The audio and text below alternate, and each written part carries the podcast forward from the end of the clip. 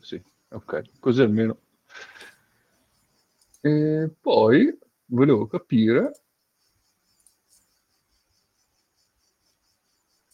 Ok. E tipo... Se... Ok. Se c'è le palla adesso puoi parlare. Boh, penso di sì. Sì, sì, ok, buono, a posto, a posto.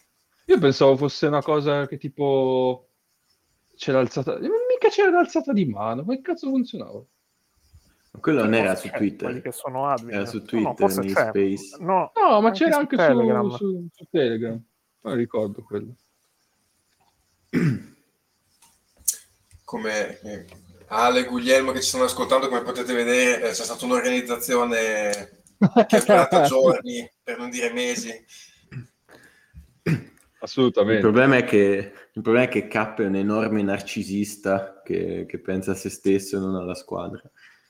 È quello. Come il Ciacio e Teodosic. Ah sì, sicuro.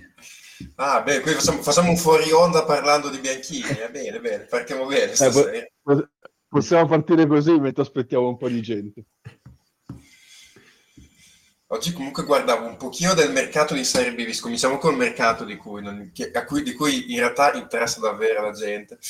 E, e c'è questa cosa bellissima degli stranieri. Io pensavo boh, prenderanno tipo degli americani qua là, invece no, sono tutti su un sacco di argentini. C'è questo Lautaro Berra del 1998, un centro di 2-11 che ha preso Piombino. Poi c'è anche un'altra squadra che ha preso un centro. Aspetta, dov'è? Eh, ma Nick, eh, devono, possono prendere solo comunitari però. Ah, Sì, esatto. Vedi, ce n'era un altro Perché visti, visti non ne hanno. L'anno scorso Roma in C-Gold ha preso Anthony Raffa perché si è fatto dal passaporto.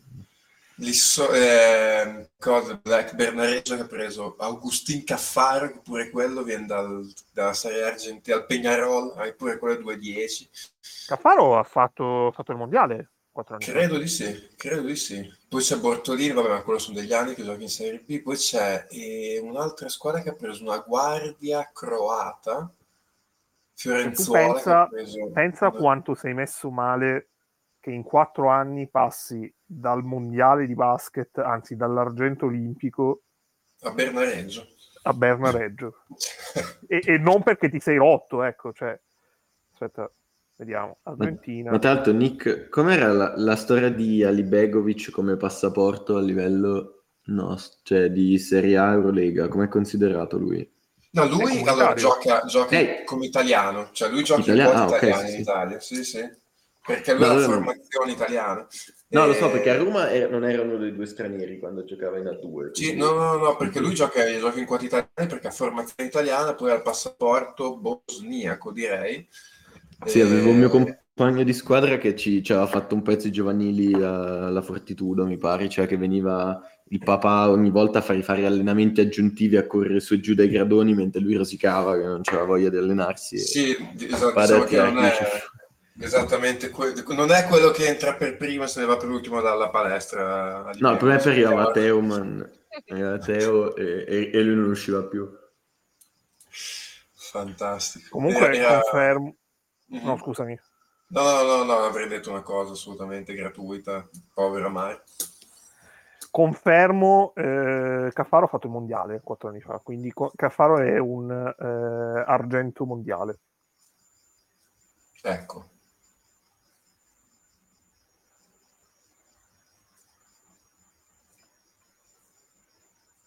Silenzio più che doveroso davanti. a- Ah. Noi davanti a queste cose ci fermiamo. 10 secondi di silenzio.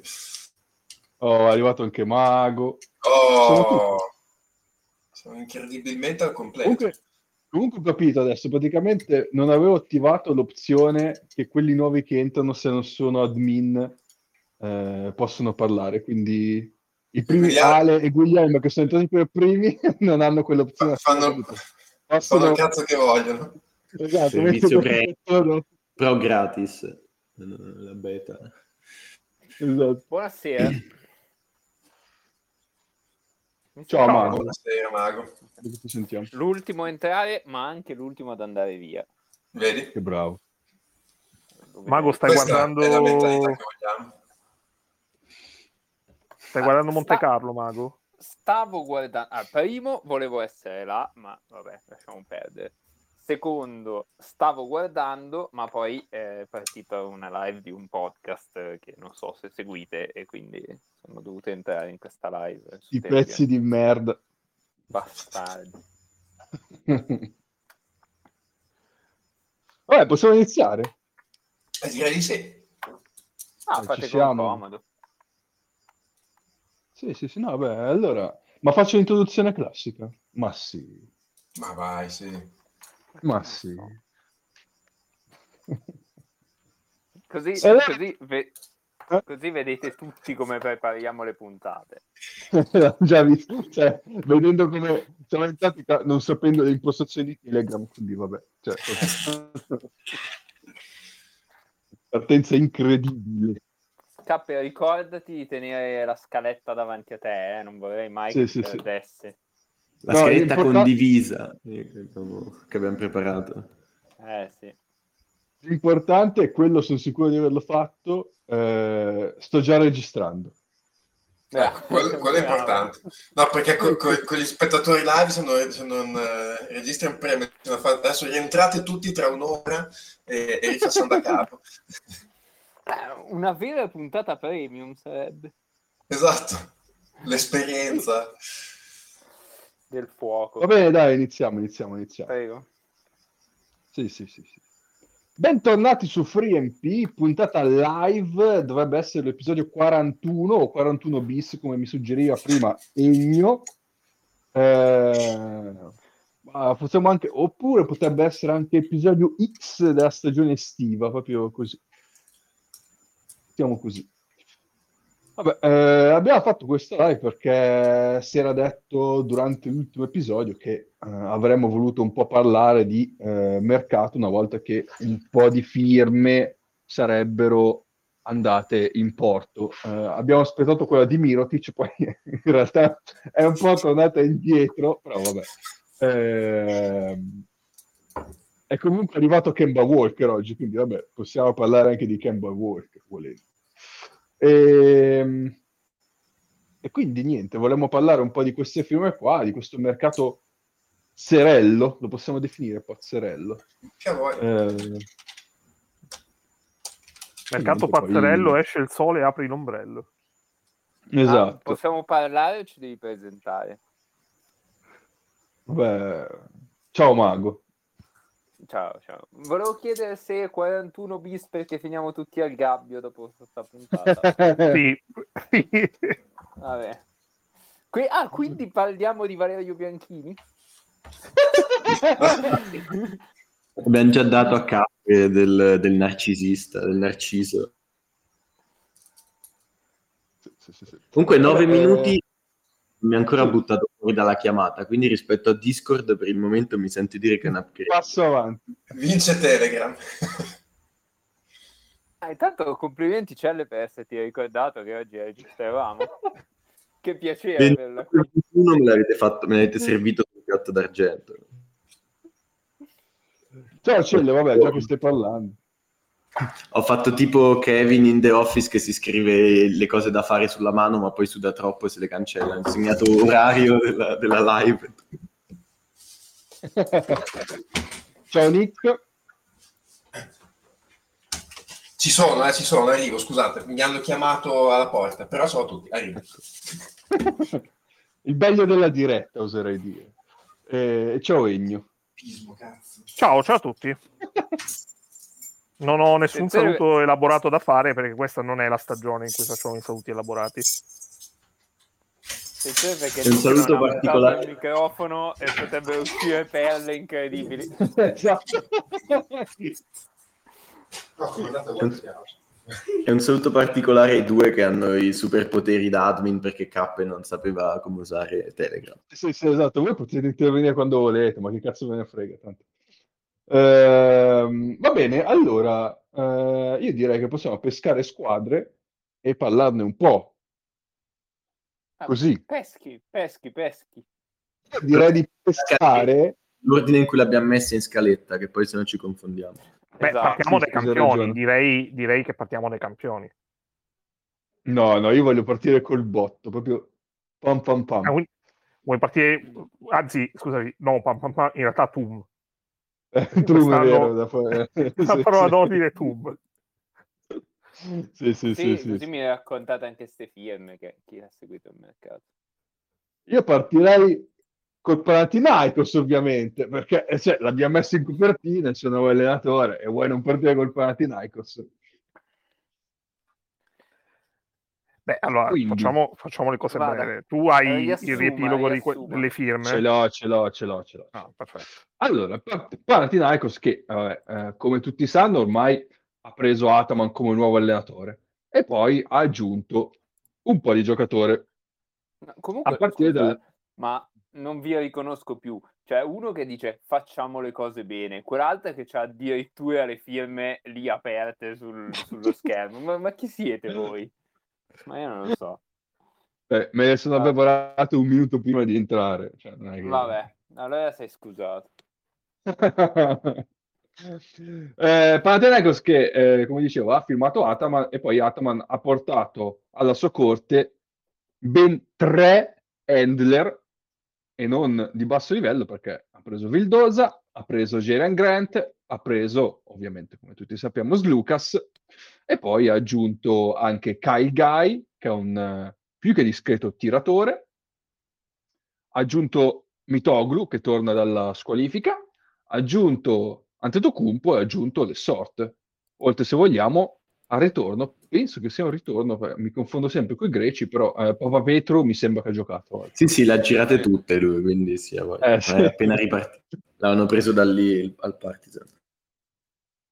Quindi un discreto eh, cambiamento rispetto alla passata stagione, eh, però chiaramente le firme di alto livello in cui possiamo mettere eh, tranquillamente Slucas e Vildosa e anche le sort eh, spostano l'asticella di questo pana da eh, barzelletta di Eurolega negli ultimi anni, non lo so, a non, non dico Contender. però sì, No, no, perché no? sì.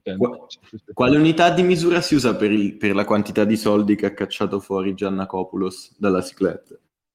Zainetto Eh, mi eh, sembra abbastanza. poco. Aspetta, aspetta, aspetta. No, no. Essendo Grecia, Zainetti, per forza. Poi possiamo essere sulle decine di Zainetti a testa e cose del genere. Però lo Ah, Zainetto stu- è obbligatorio. Si sono tirati fuori discreti borsoni, secondo me. sì. Eh, peraltro Grant ehm, da, da handler secondario a questo livello potrebbe essere il suo più che, più che proprio handler primario, no? Quindi assieme Sì, sempre a uno, a uno dei due, cioè, tra l'altro Vildosa e Grant in difesa sugli esterni, io... Auguri. Eh, esatto, Bello. cioè, Madonna. Poi ci avrei visto bene anche Paris Lee, che alla fine se n'è andato. Cioè, bene o male ce l'avevi in casa, un giocatore che poteva fare quella cosa là. Eh, però forse Paris Lee sarebbe stato uno di troppo. Facendo proprio il conto numerico. No, dico al posto di Grant, nel senso ce l'hai già in casa più per il, il discorso di non cambiare Eh. il 90% di un roster ogni anno. Grant è molto più lungo. Secondo me lo soffre di meno in un quintetto con due end. Sì. Cioè, proprio fisicamente Grant è, non dico quasi un 3, ma quasi. Eh beh, Eh, Quasi, è quasi un 3. piccolo. quindi. Mm. siamo lì vicini, sì, sì, sì, sì. E che mi dite poi- di Slucas? Eh. Ah no, vabbè. Già sentito. Parliamo, parliamo di cose serie, poi parlo io delle mie. Eh, no. Lucas, ehm, beh, secondo me, cioè, dal suo punto di vista, io non, non so, ho- visto un po' di gente che gli faceva un minimo di morale, soprattutto, soprattutto in Grecia, vabbè. Ehm, però effettivamente dal suo punto di vista sono arrivati con troppi milioni per dirgli di no. Cioè, mi sembra, mi sembra l'unica, l'unica risposta che abbia dato l'unica risposta possibile. Cioè, e dai, Certo. n- 9, 9 in tre anni, 10 in tre anni, quelli che sono, a uno che è del 90, quindi va per i 34 l'anno che arriva, insomma 33-34, cioè, non lo so, 3 milioni a 36 anni li prendi o non li prendi? Io li. Ah, io li prendo, io li prendo, sì, sì, sì. Eh, Qui è l'avvocato della figlia dei Mazinga che chiede se per un milione e mezzo di euro si, può interrompere le emo- si possono interrompere le emozioni e i sentimenti. Esatto. O, o come cosa, come Brunetta che diceva non si interrompe un'emozione. E... Sì, comunque gli ultra dell'Olympiacos l'hanno presa benissimo, lì, visto che hanno detto che, che lui entra- che stava parlando col nemico, che stava festeggiando troppo poco. Cioè, quello beh, ci, ci sta che lo prendano male, dopodiché eh, anche sti cazzi, nel senso, dal suo punto di vista. Eh, No! co- cosa c'è? Ah, eh, no, perché scherzavo solo sti cazzi. Eh, vabbè.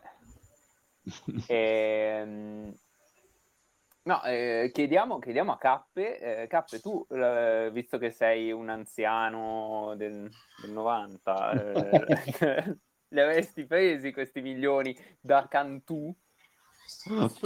Da Cantù? Da Cantù, per dire. Beh, giusto, giusto. avversaria. Giusto da Cantù. In tutti i sensi, tra l'altro.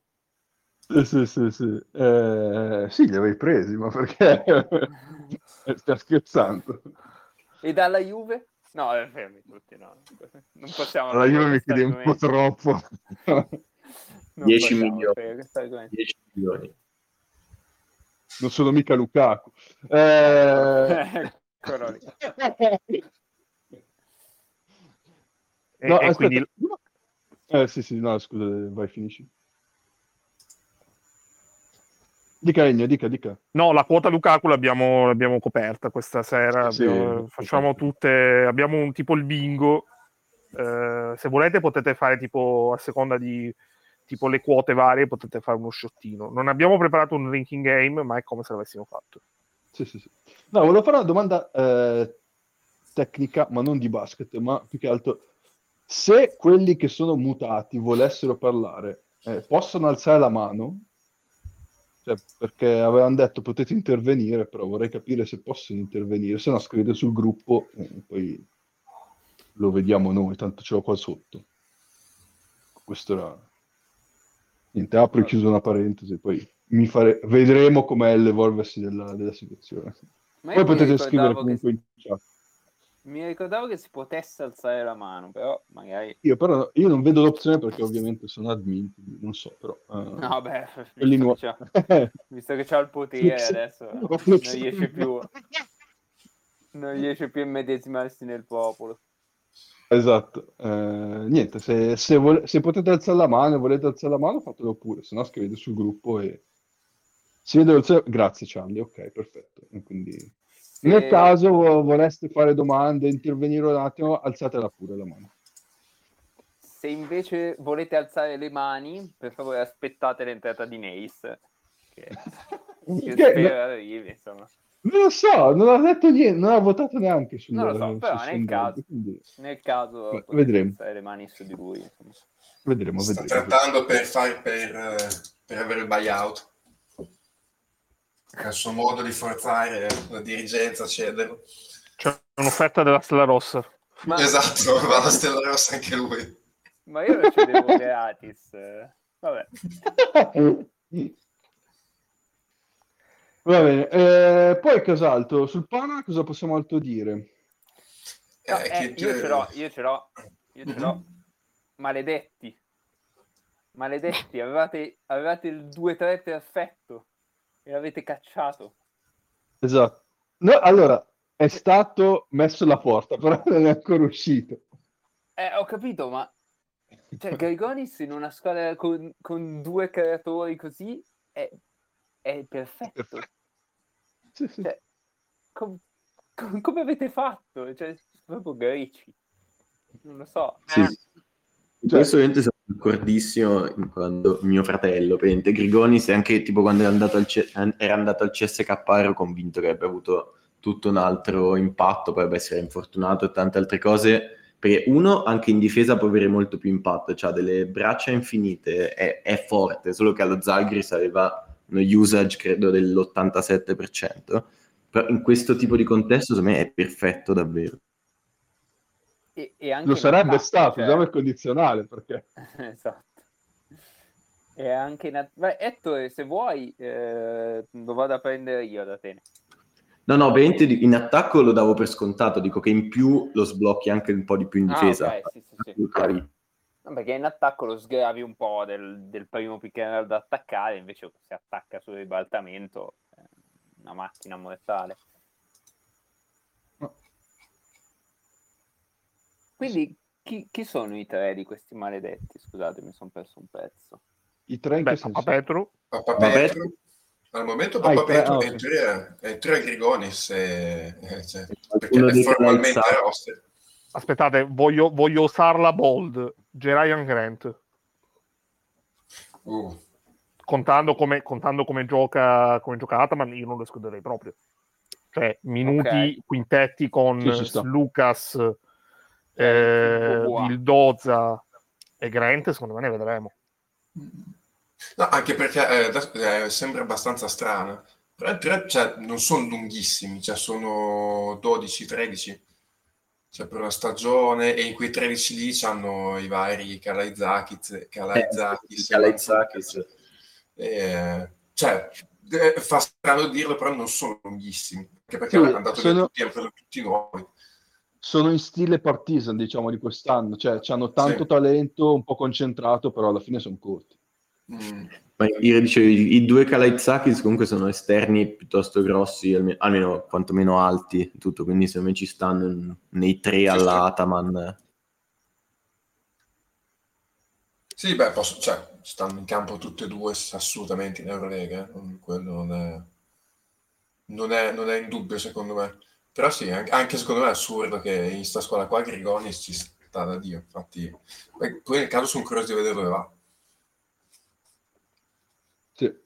Tra l'altro il paragone con il Partizan è ancora più azzeccato perché hanno preso le sorte. Anche quest'anno Eh, sì, c'è esatto. dietro, c'è dietro Antetokounmpo, quindi deve fare gli straordinari anche quest'anno forse, a meno che prendano qualcun altro. Ecco, quella è una coppia di lunghi che sinceramente non è che, cioè per quanto Antetokounmpo Costas mi sia sempre piaciuto, però ho sempre notato che cioè, in sti due anni ha avuto la tendenza che faceva giocate da, da highlights, però poi alla fine, dopo un po', stava, cioè, lo mettevano in panchina e smetteva di giocare, quindi cioè, qualcosa che non funzionava doveva esserci. E io, boh, sulle sort, ha fatto una bella stagione e tutto, però non lo so, non, non- sono completamente convinto. E poi vabbè, No, io sulle, Ah, sulle sorti sono abbastanza tranquillo, nel senso che vabbè, quest'anno ha fatto una stagione fuori, cioè molto oltre i livelli a cui eravamo abituati perché aveva un certo tipo di ruolo e tutto, però a me non dispiaceva neanche con un ruolo minore. Vabbè, non è che abbia fatto i buchi, però se me ci sta anche se poi non è l'essor di quest'anno, soprattutto se ha impostato una squadra con quegli esterni là. Sì, anche secondo me. Ci sta. E aggiungo che eh, la pagliacciata di tutta la storia legata a Mitoglu eh, gli auguro una stagione obiettivamente scarsa.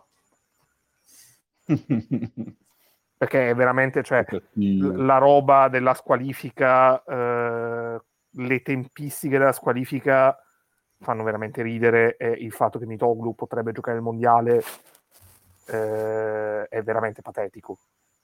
Intanto, Mago, ti dico che Duplantis è uscito a 6.02. Eh, e c'è qualcun altro in gara? Sì, Ah, ha sbagliato dai. due tentativi a 5.92 e tra l'altro eh, gliel'ave- guf- Ruggero, Ruggero e Baldini gliel'avevano gufata. Io ho detto questa potrebbe essere una grande serata perché l'avevano visto carico. Eh, eh, Ruggero, miglior telecronista di qualsiasi sport. Va bene, Eh, passiamo all'altra squadra? per- O- Prego, prego. Andiamo, direi. Va bene. Beh, eh, no, mh, prima di passare, scusate, mh, Schenghede qua in mezzo come ce lo vedete? Perché tanto poi finisce Ah, è vero, cazzo. È vero, è vero, è vero. Beh, molto bene. Perché in realtà mh, anche un discorso con eh, o un lungo tipo le sort eh, o forse anche Costas cioè Schengelia non ce lo vedo con Mitoglu Mhm. Io, è- io è Con gli altri ce lo sì. vedo.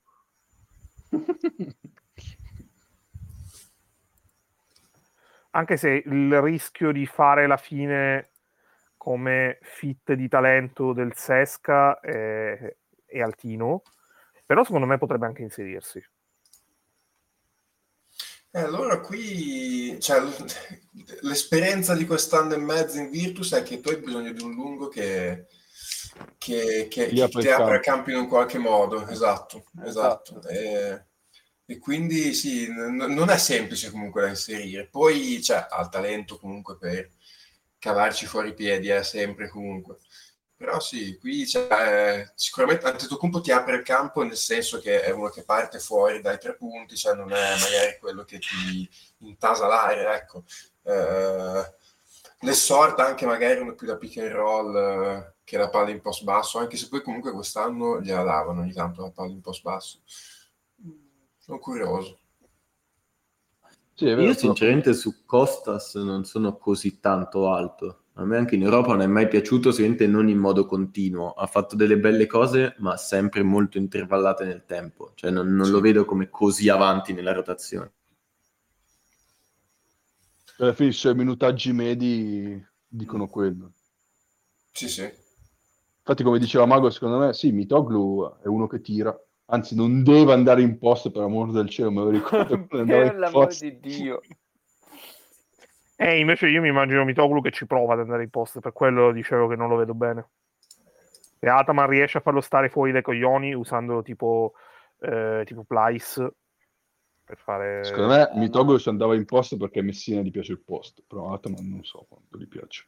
Mm, Se vedete perché il vero basket si gioca dal post. Vabbè, certo. Mamma. E- Eh, vabbè. No, boh, io non, non ce lo vedo benissimo Schengelia qua. Cioè, mi sembra che ci siano degli esterni troppo dominanti sulla palla perché lui possa dare quello che è veramente il suo contributo. Mm. Perché ha- ha bisogno palla in mano lui, soprattutto anche guidando la transizione. Invece qui la faresti guidare anche da altri, quindi non lo so. E invece Matt Thomas non lo rifirmano. Perché No. hanno preso Kyle Guy.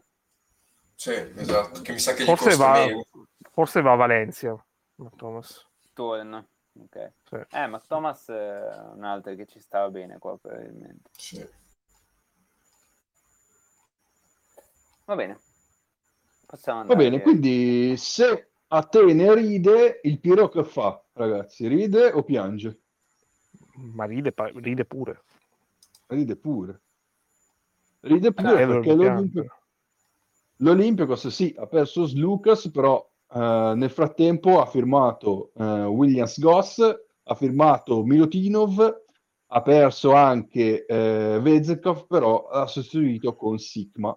Io partirei da questa firma qua perché su Williams Goss e Milutinov, va bene, abbiamo già parlato anche un po' in puntata, adesso se non, se non mi ricordo male, però diciamo che eh, sappiamo bene cosa andiamo a prendere. Però su Sigma invece eh, Eh, su un su giocatore- Milutino non ne sono così sicuro, però vai. Dopo, Sì, nel senso, però siamo già più, cioè, sappiamo cosa ti può dare. Poi è chiaro che eh, lui c'ha problemi di infortuni, sta e non sta, quindi- però, però, vabbè, ci torniamo dopo. Però volevo partire appunto da Venzekov Sigma perché è un cambio, eh, cioè che tu dici, cambia proprio eh, la tipologia di giocatore lì. Sì, eh, però secondo me ci sta nel momento in cui cambi anche Lucas Williams Goss. perché Williams Goss magari vuole un po' meno palla in mano, può giocare un po' più di situazioni al gomito con, eh, con Sigma. Tra l'altro Sigma Milutino non mi dispiace come coppia No? per, per giocare alto-basso, no? Anche Sono d'accordo. in situazioni del genere. Ehm, e poi hai una serie di buoni taglianti, secondo me. Cioè, World Cup può essere un buon lo tagliante. Eh? McKissick praticamente lo, lo sblocchi completamente è Esatto. fortissimo a far- Papa Nicolau anche, direi. Ci può stare. Sì, sì, sì, sì. E, sì, ha voglia, voglia e Canan è un altro che secondo me tira meglio eh, non dal palleggio, Off, ma certo. tipo su, proprio su, degli end-off anche. eh. Io ricordo grandi strisce di Canan eh, con John Brown forse al, ehm, a Kazan, possibile? Confondo come sì sì quello che con John Brown, giusto, il giusto. Barcellona Sì, che sì, sì, gestisce il Palau poi perdono. e in cui lui esce dai blocchi, prende un end off da, dal lungo, che in questo caso può essere Sigma e ci sta, e, e tira molto bene da quella situazione lì. Quindi secondo me ehm, nel complesso ci sta questa, ehm, questa scelta di Sigma. È chiaro che vai a prendere un giocatore di 33-34 anni. eh. Quindi Da che- buttare praticamente. sì, da buttare, ma che ha un, cioè deve avere un peso all'interno dell'attacco, no? Sì, sì, sì. Eh, per- perché sennò è inutile, è quasi inutile. E finché hai un peso all'interno dell'attacco dell'Alba è un conto. Fare il salto a 34 anni non è così immediato. Quindi questo è un po' il dubbio che ho su Sigma. E l'altra cosa è capire in che condizioni è eh, Milutino, perché mm, Sì. ve- vedendo così il pacchetto lunghi dici hai due lunghi molto statici con cui devi fare drop, eccetera.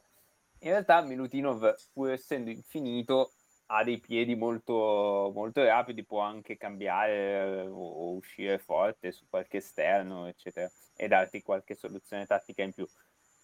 Non so in che condizioni sia, ecco, non, cre- cioè, non so chi ha visto delle partite del Sesca negli ultimi due anni, No. eh, può dirci qualcosa, però l'unico potrebbe essere Nick. No, Su- Nick quest'anno perché ci va adesso. Quindi no, E da- quindi, potrebbe essere boh, corrispondente. questi dubbi.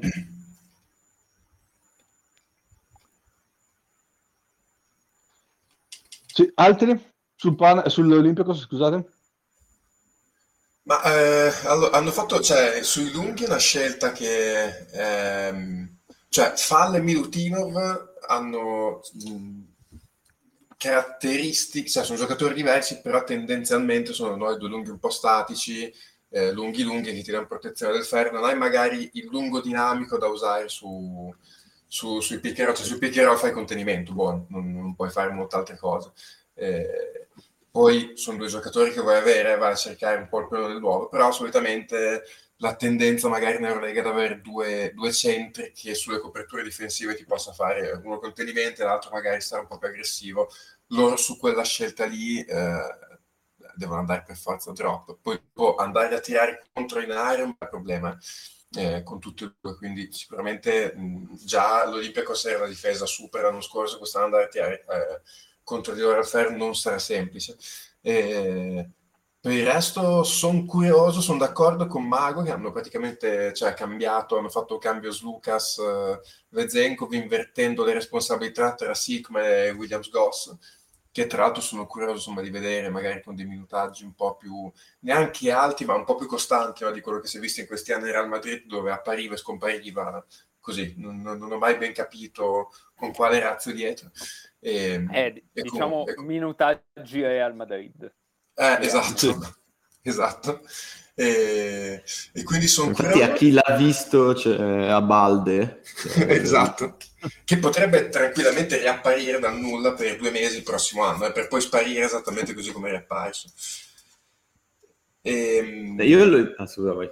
No, no, no, no, l'altra cosa, mi sono sorpreso del rinnovo di Kenan, che cioè, non ha fatto una grande stagione sinceramente, però si vede che comunque li ha convinti anche da un punto di vista extra basket, perché comunque l'hanno rinnovato, non me lo aspettavo sinceramente, Eh, però probabilmente anche l'idea di dare una continuità al lavoro che hanno fatto in questi anni, dove comunque insomma, eh, cioè, n- non hanno vinto due Euroleghe per dei dettagli più o meno. Cioè, se pensiamo come hanno perso le ultime due partite di Final Four tra quest'anno e l'anno scorso.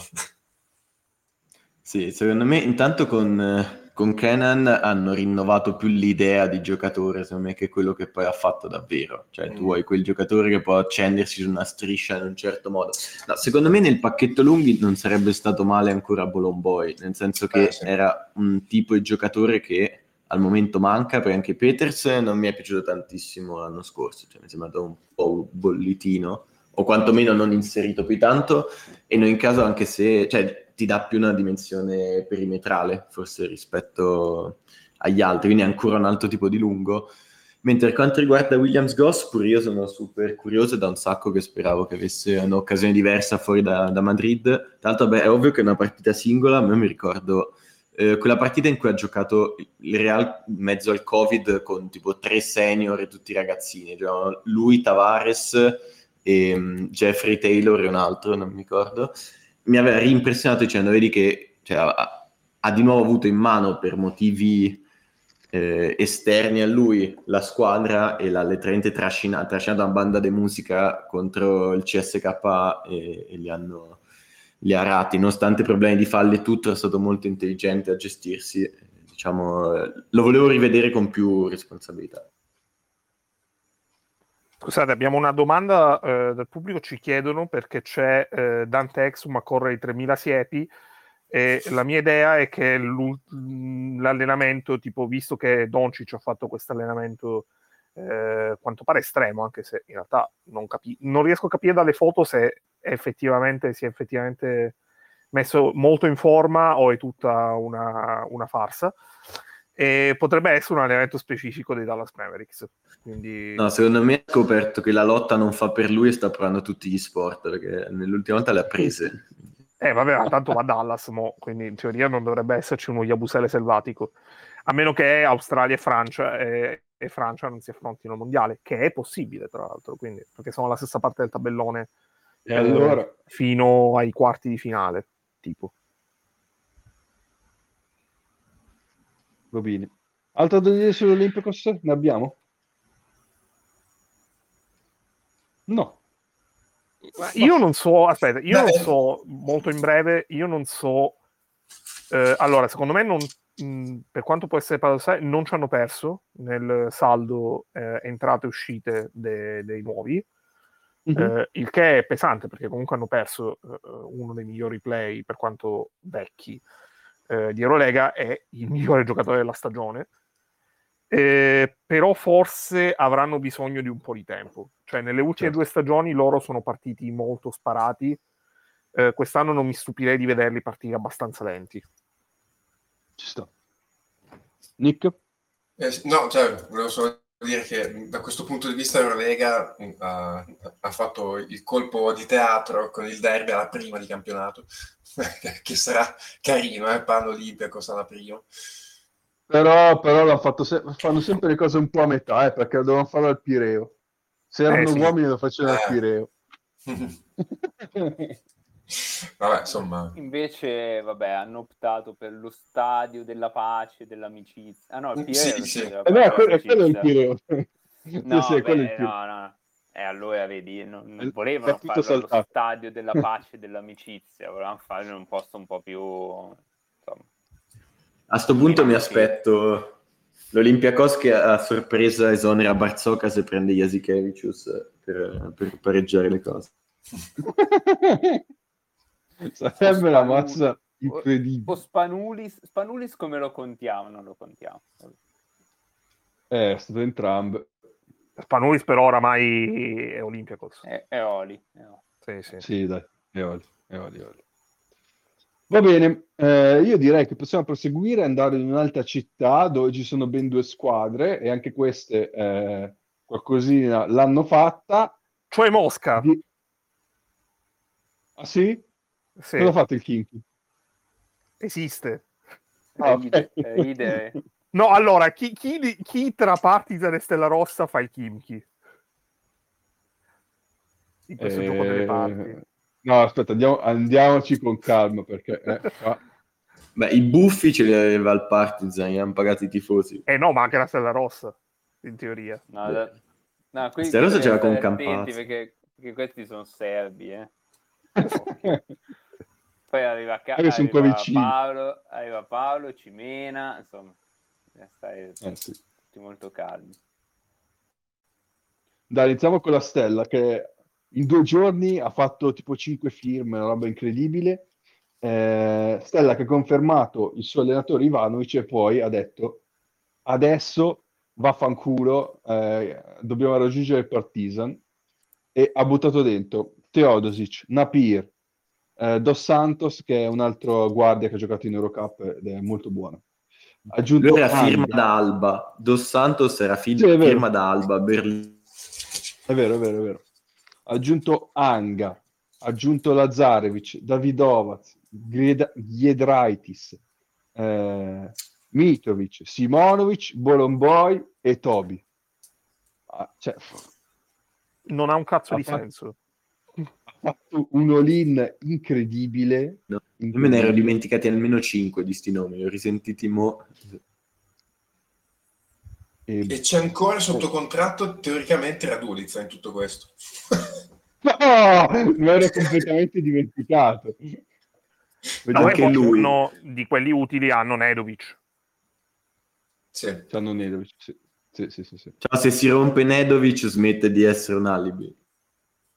Esatto. Nedovic e sì, Mitrovic anche, che, che è comunque un buon giocatore. Ciao Nedovic. Aspettavo questo momento, Mago. Cosa solo per i più antichi. Eh sì, eh. poi devi essere fruitore di free MP da almeno tre stagioni, no, di più. Eh, più. dai tempi di Ugo. Eh, di più, di più, di più. Eh, beh, iniziamo dalle, dalle point guard, perché qua eh, hanno tre point guard di livello e, e non ci conto Nedovic, perché diciamo che verrà spostato a shooting guard probabilmente. Sì. Però qua eh, a livello di creazione ne hanno tanta. Forse però avranno un po' di problemi dietro. Eh, tra Nepier, Dos Santos e Teodosis, credo che non fai un difensore di tre giocatori. Eh, ci affidiamo al fattore campo? Eh sì, Sì, perché giocheranno anche loro la Stark Arena. Quindi anche loro 20.000 persone a urlare a ogni partita. Mi sembra un chiaro ci affidiamo al fattore campo qua. il sesto uomo. Eh sì. È vero che hanno Giedraitis dagli esterni e quello sicuramente ti aiuta, eh, però se ne vuoi tenere due in campo di quelli tre ogni volta, boh. Eh, cioè, Hai Eh, pure infatti- Anga volendo. Sì, sì. Sì, no, però abbiamo visto che gli esperimenti dove uno deve difendere per tre raramente finiscono bene. Eh, infatti esatto. poi va a finire che tornerà dentro le rotazioni anche Brancolazzi a un certo punto che andrà dentro a brancolare, a difendere per tutti quanti. Sì, sì, sì, molto probabile. Mm. A cui non fischia mezzo fallo nessuno ormai perché sanno che mena. sanno che è cieco, quindi, eh, come fa? No, anche perché qua poi tra i lunghi, cioè mentre magari no, prima parlavamo dello- dell'Olympiacos che comunque, cioè, anche se buchi in difesa poi devi andare a tirare a ferro contro fallo o, o Milutinov, qui cioè, tra i lunghi gran difesa del ferro, cioè forse un po' Bolomboy, che comunque non è che sia uno con una presenza devastante, perché poi insomma Simonovic è, è talento, però anche di protezione difensiva del ferro, vediamo, Toby anche lui non esattamente Mutombo. Eh, difesa, eh, es- esatto, è anche qui ha finito tra è alto Radulizza. Cioè, qui sicuramente difensivamente ci sono 7-8 red flag. In attacco rischiano di essere una squadra molto molto bellina da vedere. Anche perché sono in mano a uno che è veramente bravo Sì. eh, da questo punto di vista. Quindi Ecco, io su Simonovic sono veramente curioso perché sono un paio d'anni che, vabbè, in G League, però fa, fa le onde. E sono veramente curioso di vedere cosa, cosa farà. Non- cioè, ho alte aspettative, però se dovesse floppare non mi meraviglierei, ecco, perché comunque è un contesto molto diverso, comunque lui è, è giovane perché Simonovic cosa avrà 23-24 anni, una cosa del genere. È del 99. Eh, 99, quindi comunque cioè, è anche giovane, prima esperienza a questo livello, eh, sono curioso di vederlo. Alla fine non, è molto molto diverso da quello che è stato Petrusev prima come concetto, secondo me, di giocatore. Sì, sì, sì, ci sta assolutamente. Sì. Cioè, come sviluppo, curva di sviluppo, il momento in cui arriva nella squadra e tutto. Eh. Sì. Ci sta.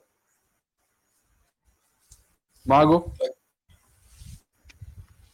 Ma eh, io non avevo seguito, cioè avevo seguito le firme un po' così. Beh, era difficile starci dietro. Non le avevo messe tutte insieme e devo dire che sono ancora eh, scioccato da, dal tuo elenco di film tutte assieme, sai, quando, quando prendi il cartone che sei lì che barcolli un po', ma non stai andando a tappeto. Allora, vediamo un po'. Ehm, Nepier e Teodosic la vedo una convivenza brutta brutta. Non credo che sarà mai una convivenza. No, ma proprio nello spogliatoio anche. Eh, e, e, in tutto questo, cioè, Giedraitis è vero che è un buon difensore, ma non è, non è Anga, ecco per dire, Anga quello di Però sono anche Anga. Eh, no, sì, infatti però, però Anga dall'altra, dall'altra parte c'ha il problemino che non tira, eh, va per i anche cos'è 89, 88. Sì, può essere. 88-89 eh, sicuramente. Non è, più, non è più quell'anga lì, insomma. Mm, no, non, non, mi torna molto questo, questo ammasso di giocatori. Um, detto questo, mi aspetto gran stagione da Davidovaz perché mi sembra proprio il contesto adatto per lui. Vabbè, qualsiasi contesto adatto per un maestro come David Oz, ma... Io sono d'accordissimo su questo. Eh. Cioè, a me piace in qualunque squadra perché ha un ruolo abbastanza camaleontico. Dove lo metti sta, prende responsabilità che deve, fa il suo. Boh. Sì, sì. Secondo me è proprio l'erede spirituale di... come si chiama? Dusko Savanovic. Che ti pescava 3-4 falli importanti durante la partita, ti mette la tripla giusta quando gli arriva la palla giusta, dietro magari c'è uno con, con, due falli presto degli esterni avversari, casualmente fa sfondamento proprio su Davidovaz, quelle robe lì insomma. Sì, ma finisce con 7 punti, 3 assist, 3 rimbalzi, così, però è stato 35 minuti in campo e ha fatto bene sempre. Esatto, esattamente. E, Va bene. E mi, piace, vai, vai. mi piace Toby qua, mi piace Toby con questi lunghi. C'è uno che può sia spaziare il campo per, per Napier, quando c'è in campo Napier, sia dare delle linee di passaggio a Teodosic. Mi sembra che abbia senso. Altro da dire? No. Direi che ci siamo. Prego, prego. Allora, andiamo dall'altra parte di Belgrado.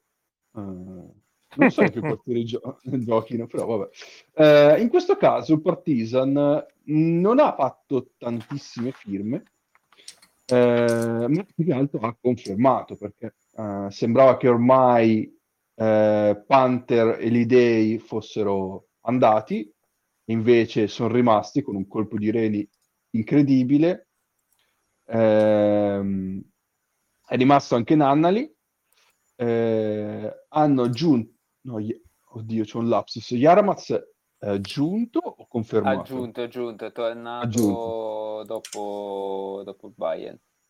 Ok, è giusto, è giusto, è andato il Bayern, quindi eh, riaggiunto Yaramaz e Politica che per, eh, possiamo dire, se un ex non se ne va, arriva un Politica. sì, Ponitka mi piace molto perché secondo me scriveva, scriveva Panther da un po' di compiti di creazione, c'erano dei momenti in cui cioè, dai Panther adesso porti tu la palla di là, poi giochi il pick and roll, poi scarichi e poi giochi anche l'altro pick and roll sullo scarico.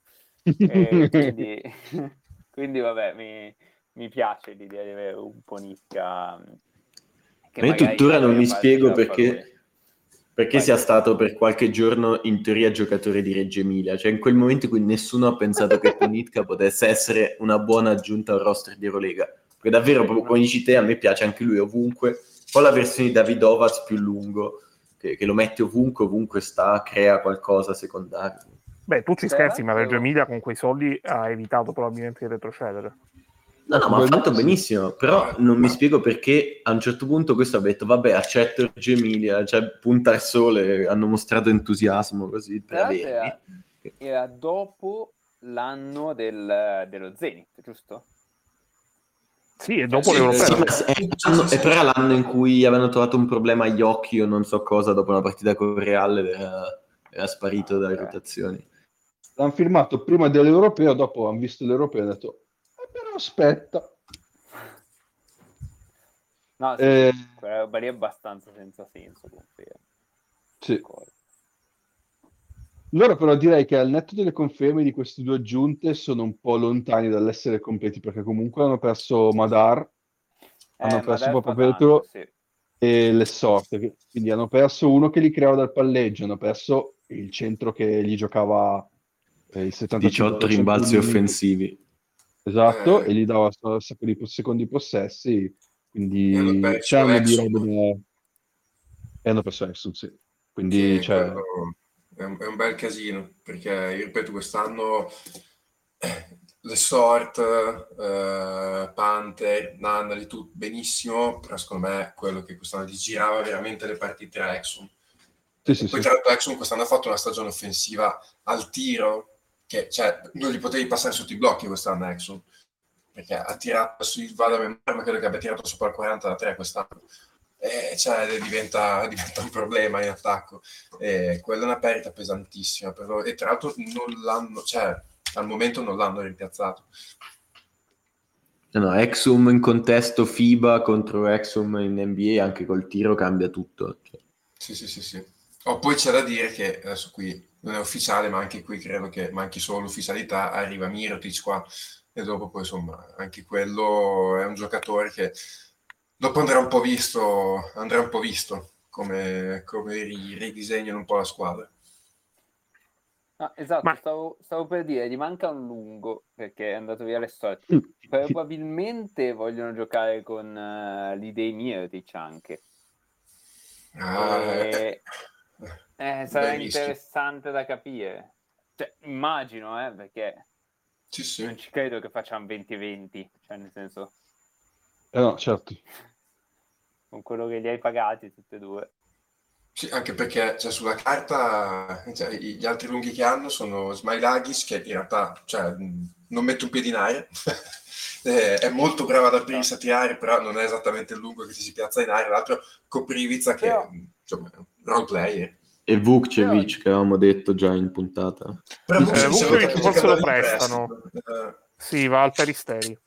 esatto, va da Spanulis. Smilagic dietro non mi dispiace, cioè secondo me qualcosa ci puoi, ci puoi tirare Ah no, fuori. sì, sì, sì. Mm. Cioè, poi vabbè, nella serie con Real probabilmente è andato fuori oltre ogni possibilità per, per lo Smeragic di adesso, magari abbiamo visto lo Smeragic di boh, per due anni, lampide di quello che sarebbe per un paio d'anni. Mm, però ci, ci può stare che, che dai via le storie anche per dare un po' più di, di minuti a lui, no? Smelagic che dimostra una cosa tipo 15 anni più di, di quelli che ha inquadrato Sì. la TV. Sì, è vero. È devastante anche perché tipo, credo che abbia 22 anni lui, cioè gliene dai comodamente Sì. 35. È Quando si dice che la figa fa male... Ah, scusa, scusa. No, è perché da fonti indiscrete sa- sa- si sa che sia uno che gli piace il gentil sesso. È un amico Ah, di? Pino. Ah, ma- Vabbè. Ragazzi, piano, No, piano. no, no, ho chiesto solo... Eh. Eh sì, e questa, e anche questa l'abbiamo detta. E va bene. Eh, boh, quindi il Partizan, sì, è vero, eh, eh, probabilmente arriverà come eh, dicevamo Mirotic, e quindi quello... Però secondo me un 5 ancora lo, fi- lo vorrebbero firmare probabilmente. Ma proprio perché non ce l'hai. Eh, Sì, sì, sì. assolutamente. Poi sì, so. come diceva Mago, probabilmente l'idea giocherà anche minuti a 5, o Mirotic giocherà, cioè dipende dai contesti. Quanti, quanti minuti gli puoi dare a sto 5 però? Eh, Cioè, Smailagic, Lidei, Mirotic più qualcosa con Perivica, secondo me sono già 80. Se, se non Eh sono sì. 80 sono 70, no, però. Non lo so, è complicato, non, non mi torna molto. complicato, sì. Vedremo, vedremo, vedremo. E niente. Andiamo avanti, quindi direi. Vada, vada. Andiamo avanti. Di che parliamo adesso? Mm, ma farei della firma di oggi, dai. Quella che ha scosso un po' eh, La La giornata di oggi. Gazzetta dello Sport. Eh, perché il Monaco, ehm, p- proprio, ma non, non si era mai parlato di sta roba qua, è saltata out of nowhere, proprio. No, si era detto che Kemba Walker sarebbe andato a una squadra europea che inizia con la M. Sì, ma un po' di tempo fa. Non, no, eh, non in questo periodo dicevano che il Monaco stava tentando il colpo. Cioè, quindi proprio sotto traccia. A me pensavo parlassi di Brady Manek allo Zalgiris come firma di Ossi.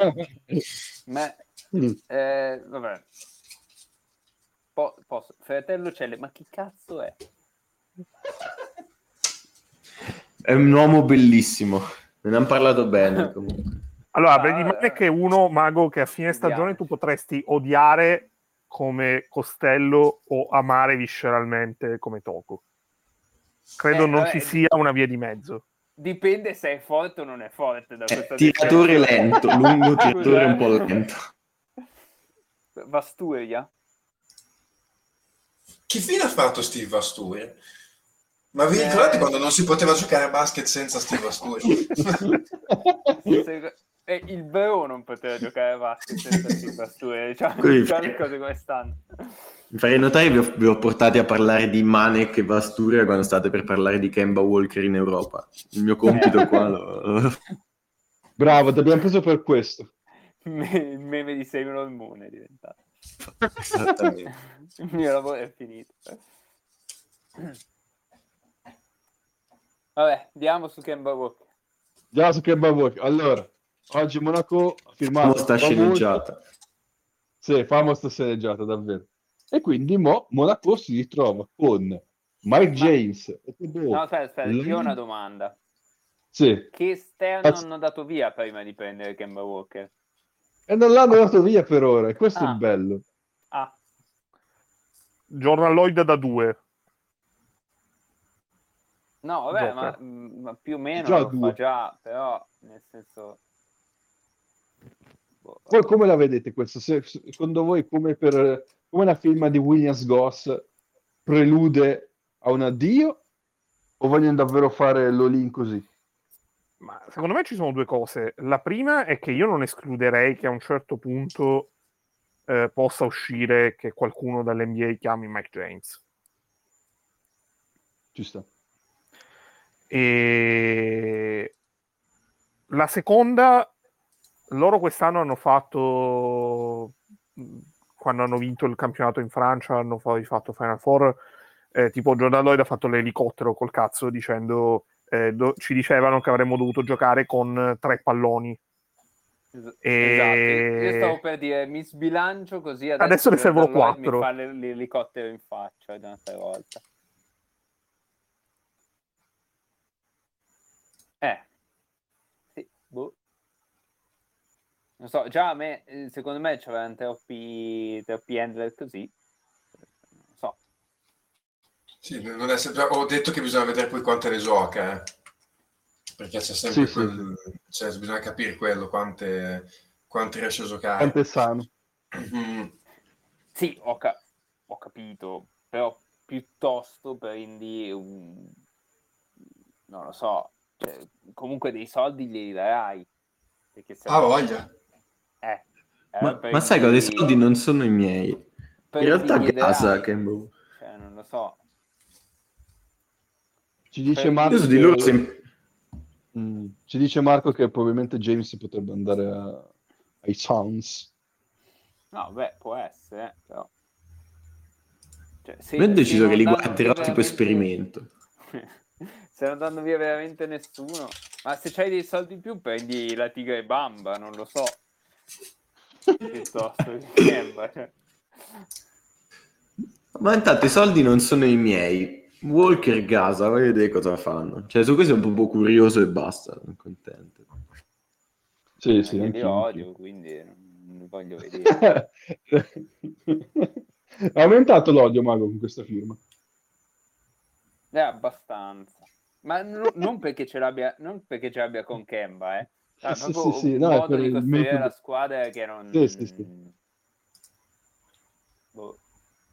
Beh, però ha fatto la firma che, che Nick piace tantissimo, quindi... Ah, beh, vabbè, sai, io quest'anno non posso che tifare per Monaco, ci hanno tolto quel problema lì, quindi sai, io mm, posso solo che tifare per Monaco quest'anno e sperare che gli vada tutto molto bene.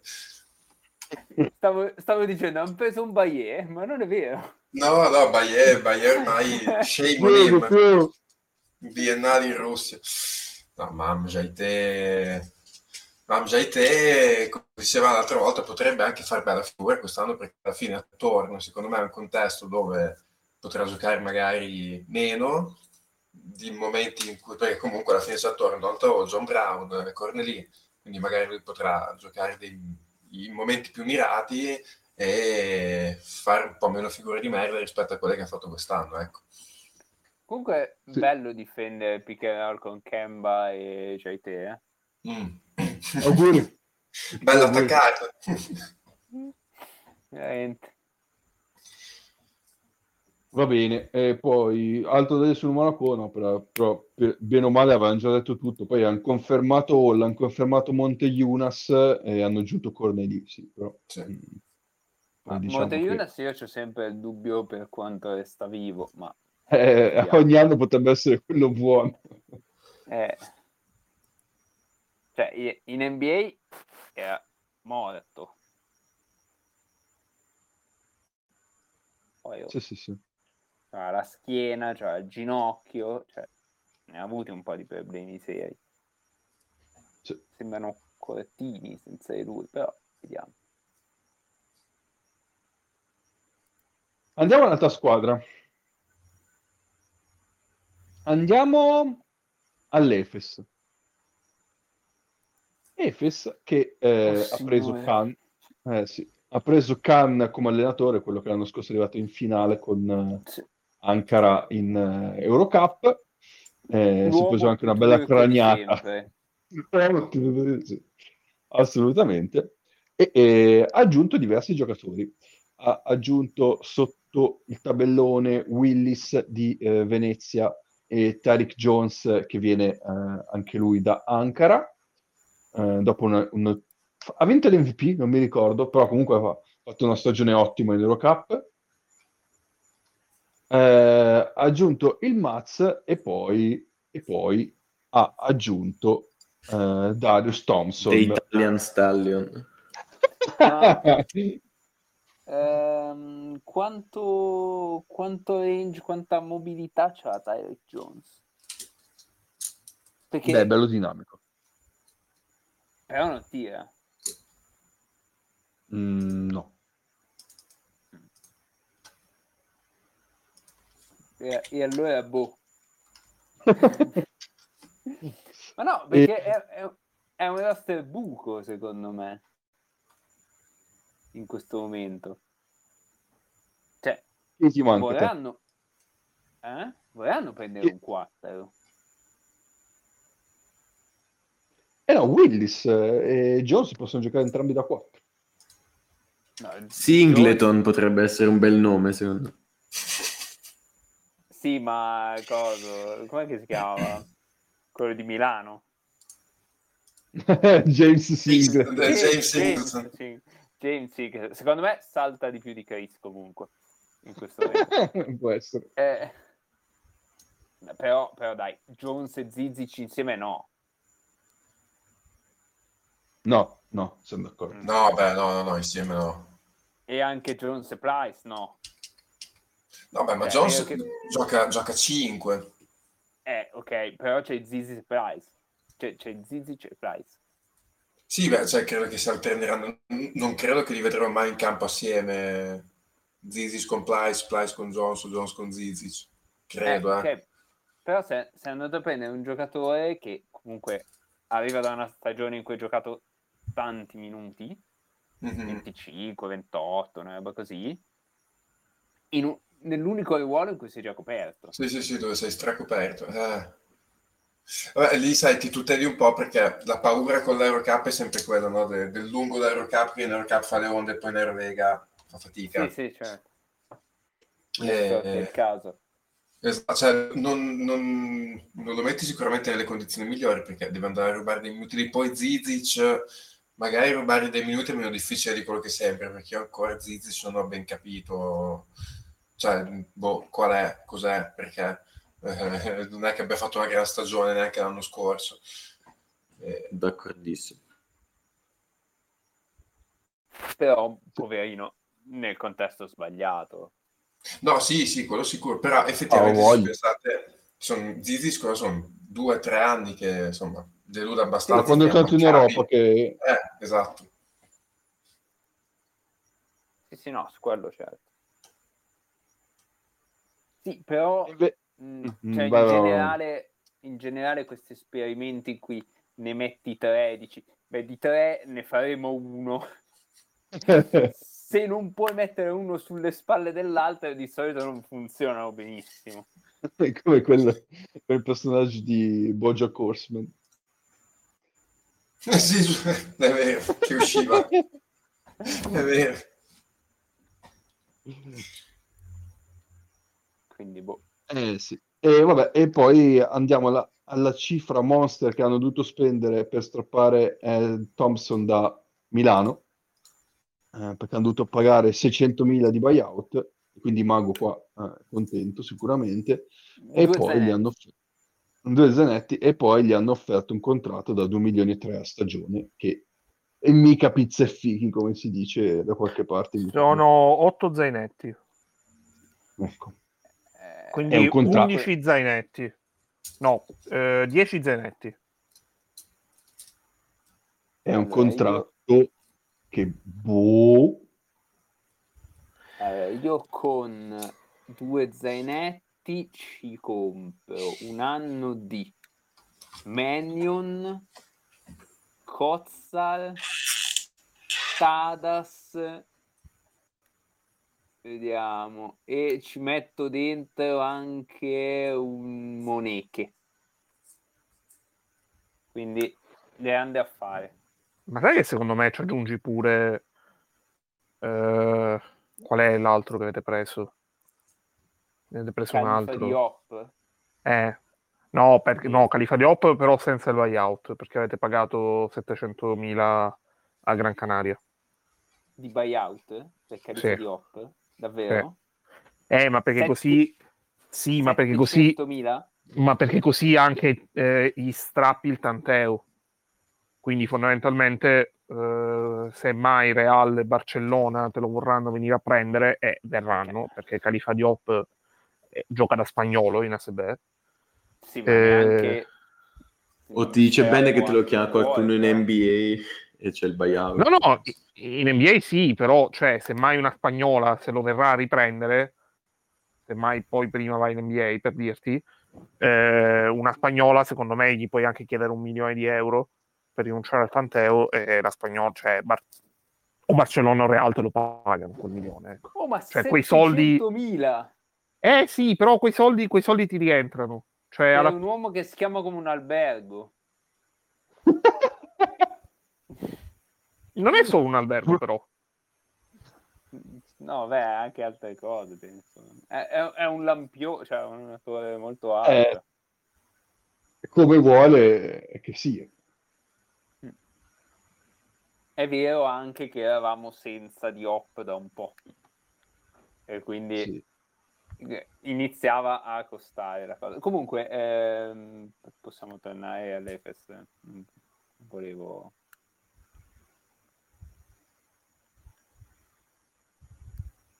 Sì, stanno Prego, dicendo che la firma di Thompson, eh, sì, ok, si è creata l'asta eh, per via del possibile passaporto italiano che faceva gol a Milano, però stiamo parlando di un contratto che probabilmente pareggia, se, ma se non pareggia va abbastanza vicino a quello che dava Mizic, che davano Mizic.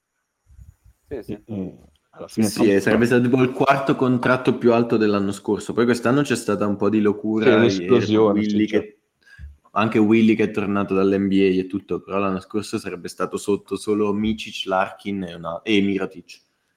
Io sono super fan di Thompson assolutamente, però que- quei soldi, forse non gliene avrei dati la metà, almeno. Eh, infatti, Contano sì, pure sì. il buyout in mezzo. Certo. Quindi Oltre al fatto che ha fatto, uno, ha fatto veramente un'ottima stagione, ma in realtà secondo me un po' meno ottima di quanto non si dica almeno in alcuni momenti e cioè, soprattutto è stato il fatto che fosse il suo esordio in Eurolega e l'ha fatto così bene, secondo me, tra le varie cose. Sì, sì. Ci sta. Mm, Beh, comunque loro partono con un nuovo ciclo, direi. Sì. Che è andato via, è Mm, andato via Mizic. Poi è, è chiaro, non è, non è anche ne ha tenuti pochi, eh, perché alla fine è rimasto Larkin, è rimasto Clyburn, eh, Plyce è rimasto, Bobois, hanno steso Bobois, quindi comunque... Elijah. Elijah, sì, sì, sì. Comunque c'è un nocciolo, un, come si dice, un nucleo rispetto alle passate stagioni è rimasto. Però chiaramente cambiando regia e cambiando diversi giocatori sotto canestro, un po' la dimensione cambia. E soprattutto cambiando allenatore. Secondo me loro eh, sono stati, mh, come dire, ehm, da una parte hanno fatto la cosa giusta, eh, dall'altra come mh, l'hanno fatta, come dire, ehm, l'hanno fatta a metà, cioè rinnovare Bobois Eh. Eh. non ha senso. Eh. Nonostante Bobois viene da una stagione super, eh, su questo ok. Però nel momento in cui fai il nuovo ciclo e, e vai a dare tanti soldi a, eh, eh, a Thompson perché comunque dici, vabbè, eh, scommetti sul fatto che Thompson sia il tuo giocatore di riferimento insieme a Larkin e comunque per quanto l'hai pagato lo paghi comunque sensibilmente meno di, Miro- di Micic. E va bene. Mm, è andato a prendere anche diversi giocatori interessanti perché è andato a prendere eh, Tariq Jones è andato a prendere eh, è andato a pescare un po' in Eurocup anche Willis secondo me nonostante a Venezia non abbia fatto una gran stagione potrebbe essere una bella firma però cioè, non è che ti sei liberato così tanto di quelli che sono i tuoi, i tuoi vecchi. Cioè, per fare un altro esempio, Plyce, che cazzo c'entra in questo roster?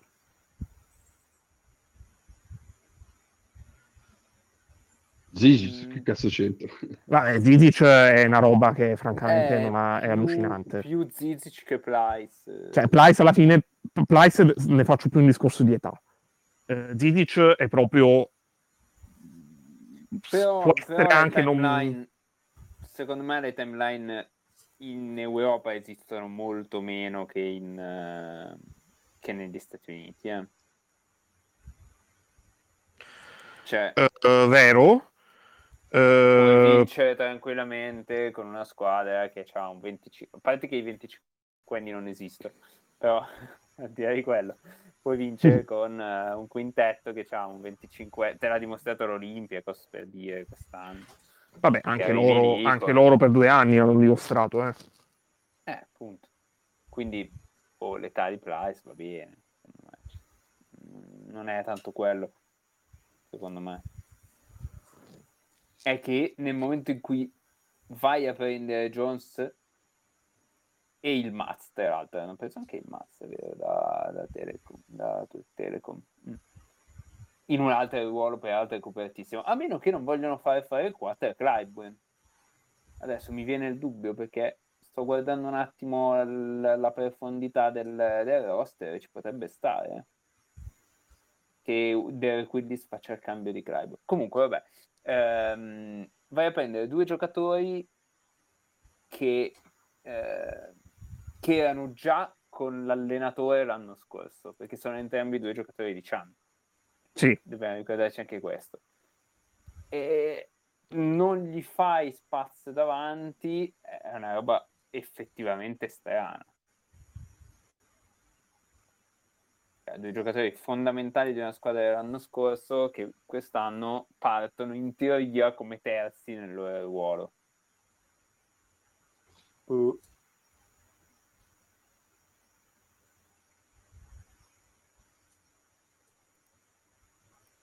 Via, vi ho stesi tutti. no, sì. C'è poco da dire. È così. Eh, non lo so. Eh, quantomeno strano, diciamo. Sì. Altro da dire sull'Efes? Mm, no. Allora, mh, io la dico, cioè, mh, l'aggiungo. Secondo voi, contando che questi vengono da un anno in cui non hanno fatto i playoff e alla fine Hanno, Hanno avuto parecchio- guardia, però. sì, hanno avuto parecchia sfortuna, però mh, diciamo che eh, 34 giornate non è che sono state bugiarde sotto questo punto di vista. A voi sembra una squadra che siete sicuri di vederli? Allora, ai playoff magari no, ma siete sicuri di vederli eh, al play-in? A parte anche l'anno prima non è che avessero fatto così bene e poi un po' la- le russe sono sparite ed è cambiato Sì, tutto, vabbè, con ok. Milano morta. Ok, però l'anno prima gli- gli- gliela concedi perché comunque avevano fatto le stagioni precedenti, avevano fatto stagioni in cui erano state vertice, eh, costante e intoccabile. Non lo so, Quindi- Larkin eh, ne gioca almeno 30. Secondo me questa, cioè, Thompson ha un vantaggio. Dipende da questa, da questa- dalla risposta a questa domanda. Eh, vero, ma Thompson ha un vantaggio rispetto a Micic. Eh, il fatto, cioè Micic quest'anno ha giocato abbastanza rotto tutta la stagione. Quindi alla fine il fatto che ehm, cioè, Micic ha giocato comunque una stagione di alto livello, ma eh, è stato condizionato dal fatto di essere abbastanza acciaccato. Thompson è abbastanza sano, quindi è, No, è comu- certo, però dovrebbe consentirti di tenere più botta nei momenti in cui, cioè, se l'Arkin magari non ne gioca 30, ne gioca però 20, 26-27, quindi ne salta un quarto, un quinto delle 34, eh, contando che comunque non giocherà il mondiale, perché eh, la Turchia non farà il mondiale. E, Thompson sì, però lo gioca. questo, questo è, questo è scortese, Celle. Eh, e contando che non farà il mondiale, eh, per me potrebbe essere abbastanza più sano e in ogni caso eh, dovresti cavartela di più se non ne salta tante. non lo so. Secondo me, se, se Larkin ne gioca almeno 30, sì, 30 vere, cioè in cui gioca, o i 25, to, non in cui, quelli in cui entra in campo e sciopera. E se no, se no, boh, effettivamente ho un dubbio. Cioè, perché Se vai col comunque, play-in sì. al di là del fatto che sia sano o meno, mh, che fosse sano o meno Mizic, cioè, poveraccio, eh, fosse anche stato la persona più sana del mondo a 22 anni, la lingua che schiava al parquet ce l'avrebbe avuta lo stesso. Magari due minuti dopo de- nelle partite e non al trentesimo, però dover attaccare sempre, dover creare sempre lui.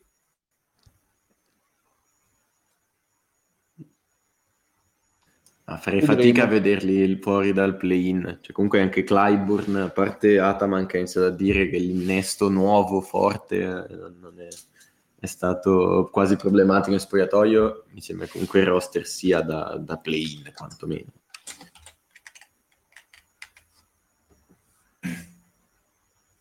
Sì, sì, ci sta. Grazie. Va bene, Però- andiamo avanti. Però devo capire che 4 prendono, perché insomma prendono ancora un 4. Poi vediamo. Beh, eh, Mirotic da loro avrebbe avuto molto senso. Eh,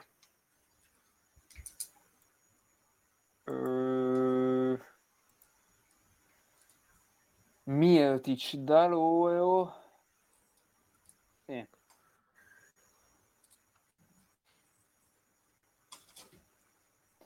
Sì, poi difendono in due, però sì. Difendono in due che non sono mai in campo insieme, tra l'altro.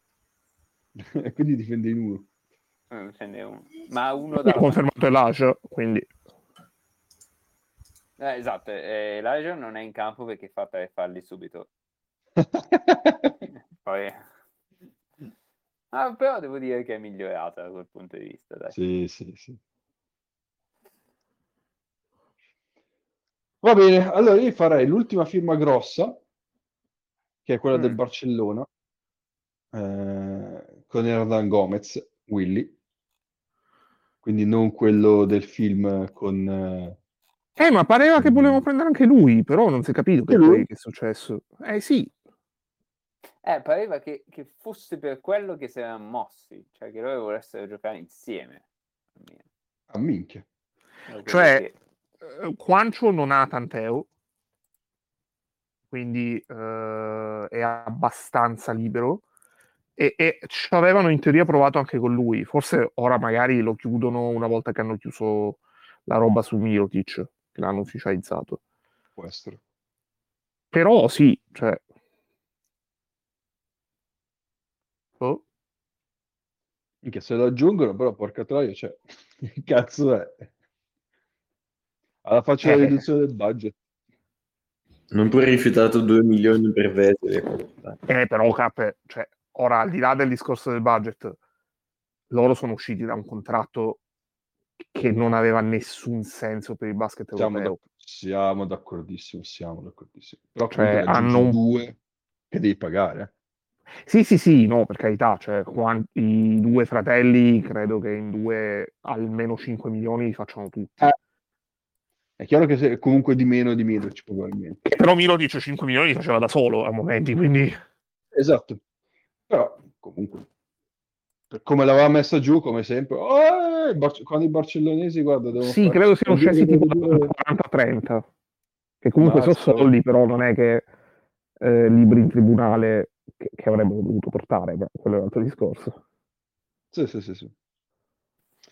E niente, vabbè, quindi per adesso si parla di Willy, eh, perché l'hanno firmato. Quindi come vedete questa firma qua?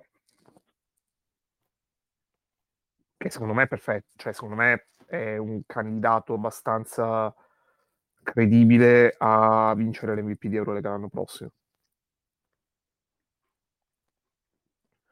E, e l'incognita grossa loro eh, non è tanto i giocatori, ma è quanto la panchina, perché di fatto hanno dato la squadra in mano a un esordiente. Esatto. Eh, Io pensavo che è un- sarebbe tornato più avanti. Cioè, per me poteva ancora star di là, tra l'altro. Ma probabilmente un contratto al minimo come quarto, quinto lungo lo, lo trovava pure, però evidentemente voleva qualcosa di più No, competitivo. no, appunto. È per dire che è arrivato in un momento in cui, come tu dicevi, pot- può essere un forte candidato all'MVP e tutto, proprio perché secondo me ancora poteva fare qualcosa di là ed è tornato per mille motivi. Sì, la scelta in panchina non me la spiego così tanto con questo roster. Tutto, mandi, abbatti veramente il monte ingaggi, tutto quello che si dice sempre, riparti un po' più in basso, ci sta. Così la vedo un po' rischiosa. Però.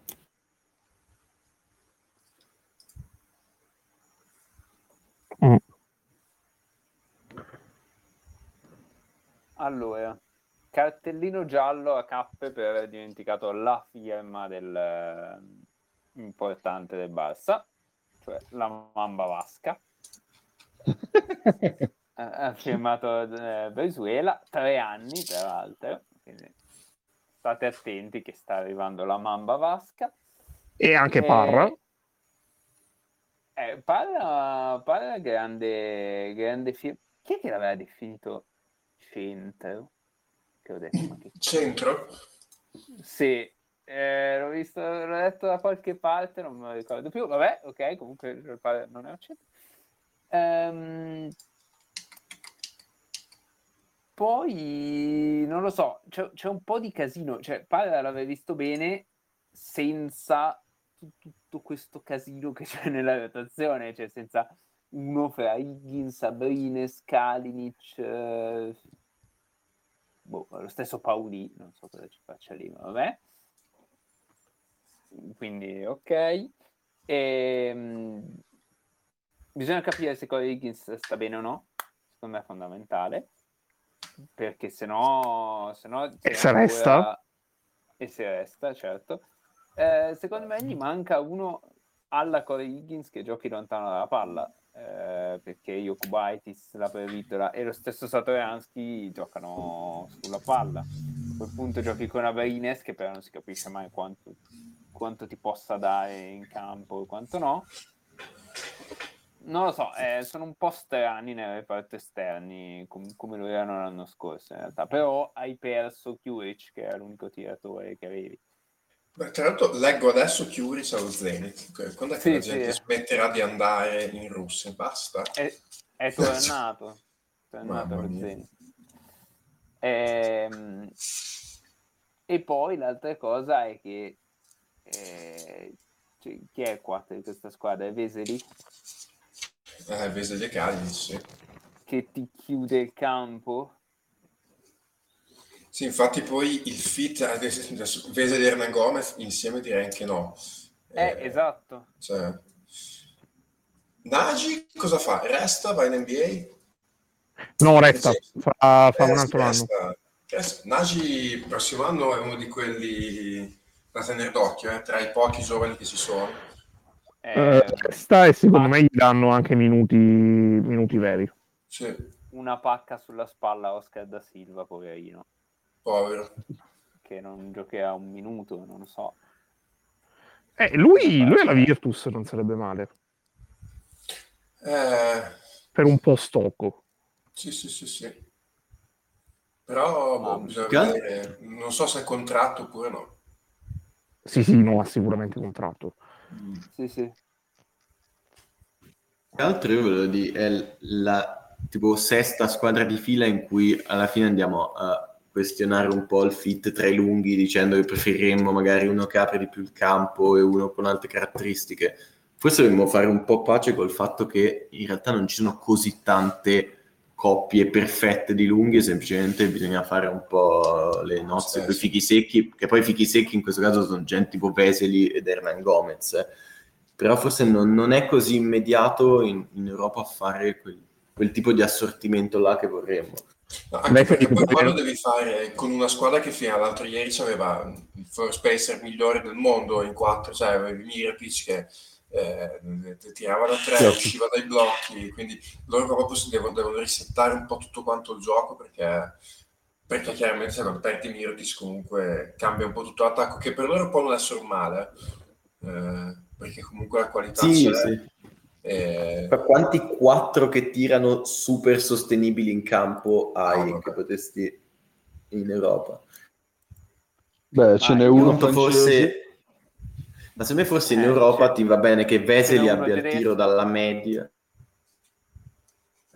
Ma per dire, secondo me ti sta anche bene, cioè un lungo di un certo tipo e uno che eh, lo spacing te lo dà un po' più dalla media, anche tipo Davis prima, quel, quel tipo di spacing là. Mm. Sì, sì, ci sta, sta. Eh, ma Veseli però no. Cioè, Veseli non è Davis da quel punto di vista lì, No, secondo me. Eh, comunque, Celle, volevo chiederti chi dei due è, è il fico secco tra Veseli e Hernan Gomez, no? Così. Vesely, sapere.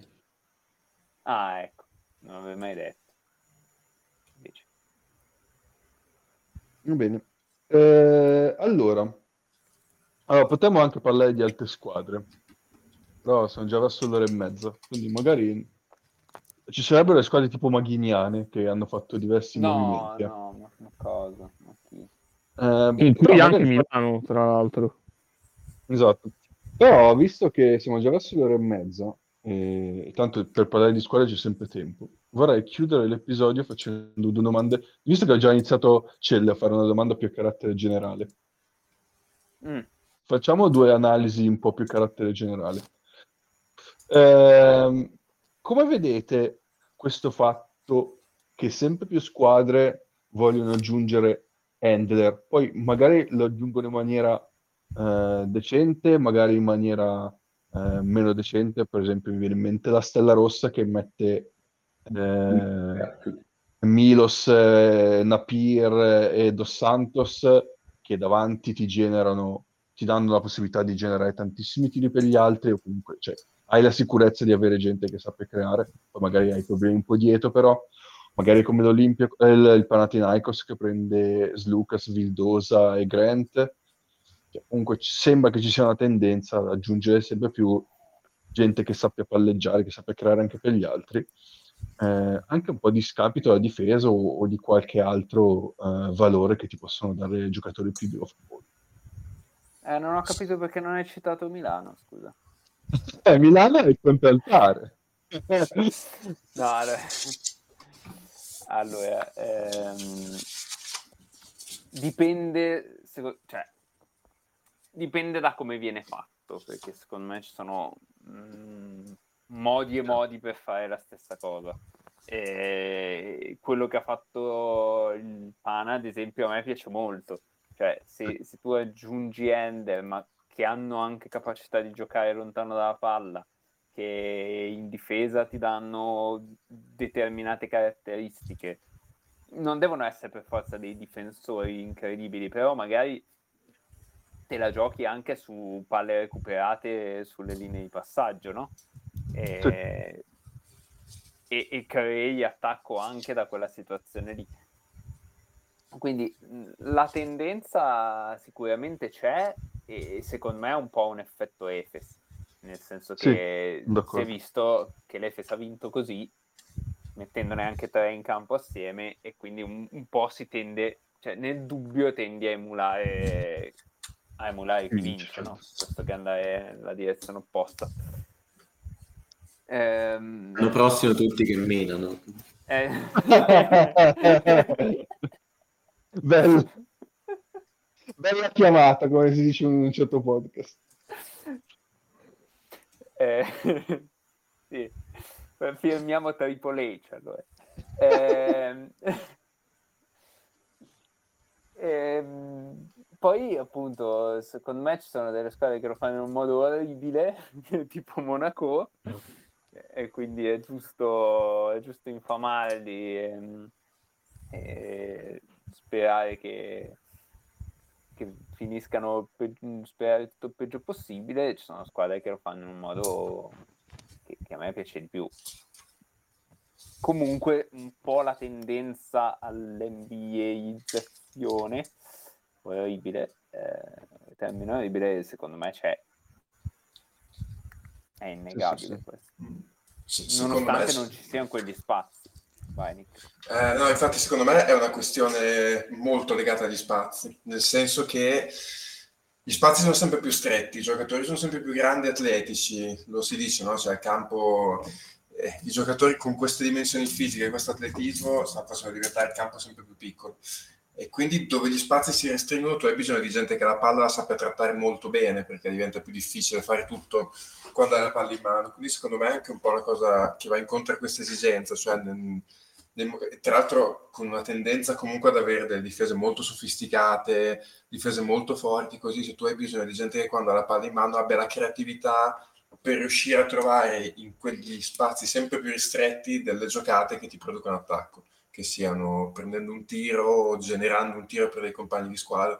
E quindi secondo me si va anche un po' verso quello perché farlo con i lunghi oggi è difficile anche legato al fatto che eh, come diceva prima Cella dei lunghi che ti spaziano e ti aprono, ti aprono il campo in maniera costante e, e qualitativa ce ne sono pochi.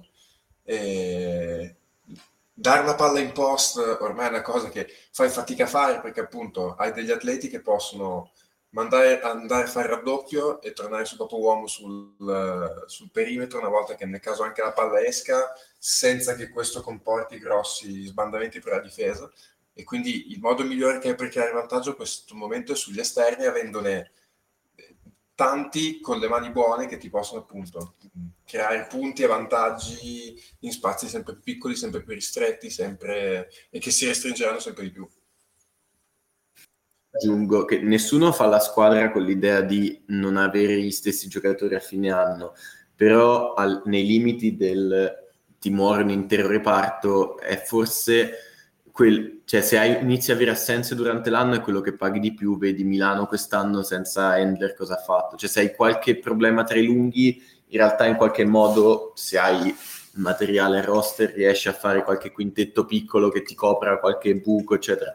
Buco tra gli handler rischi di pagarlo veramente troppo. E l'altra cosa è che un conto, vabbè, se li metti, ne metti quattro in campo insieme è un problema, però è un po' più facile coprire mancanze difensive sul perimetro che tra i lunghi.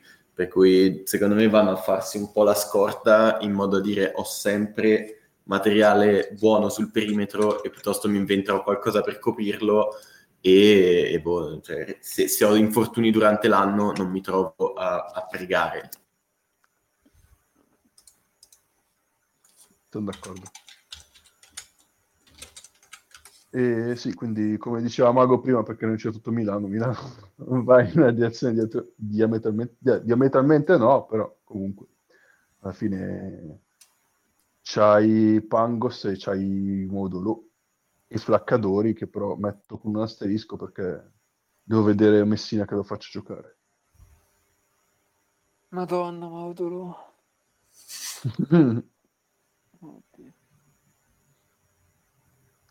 Quindi sì. La seconda domanda più a carattere generale eh, è legata invece a un aspetto... Cappe, cappe, se è come questa, io ti avviso che non so se esisto. Eh. Esplodi, cosa fai? Eh, non lo so, mi istighi. eh, allora sì, eh, eh esplodi. Eh, eh, eh, è più legato all'aspetto economico, eh, perché è chiaro, è evidente che questo mercato che abbiamo definito pazzerello a inizio puntata cioè, ha portato dei contratti senza senso e squadre o squadre che eh, notoriamente non, non, non, non, riescono a spendere tanto, quest'anno hanno spento tanto, vedo, penso alla Stella Rossa o anche solo il Partizan che per, eh, per confermare Panther e l'idea comunque ci ha lasciato giù dei soldoni e, e ha aggiunto Mirotic probabilmente. Quindi. quindi anche il Panathinaikos, anche il Panathinaikos ha speso sì. discreti dollaroni eh, out of nowhere perché eh, fino all'anno scorso eh, Giannakopoulos eh, non sembrava più incline a, a spendere tanto. Eh, questo aumento esponenziale degli stipendi però non va di pari passo con la sostenibilità economica di Eurolega, anzi i club eh. si sono lamentati, Eh. si sono lamentati eh, che non hanno abbastanza introiti, quindi un po' le due cose cozzano, no? Quindi dal mio punto di vista c'è da preoccuparsi un po' perché eh, non, mh, mm, cioè nel senso probabilmente ci sono queste squadre qua che dicono ok eh, in questo momento voglio spendere spendo e poi tra due anni magari eh, chiudi i rubinetti però così non si va verso un miglioramento delle condizioni generali. Ehm, secondo me, allora, ci sono, senza voler eh, entrare in dietrologie che sono assolutamente legittime e io sono tutt'altro che una persona che dà adito e sostegno e supporto ai, alle protesi di complotto. Ehm, secondo me ci sono due possibili soluzioni. La soluzione 1 è che le squadre di Eurolega sappiano qualcosa che noi non sappiamo, eh, ad esempio che eh, l'accordo con Dubai che possa portare dei capitali veramente freschi in grado di fare rientrare di spese dalle spese sia molto vicino.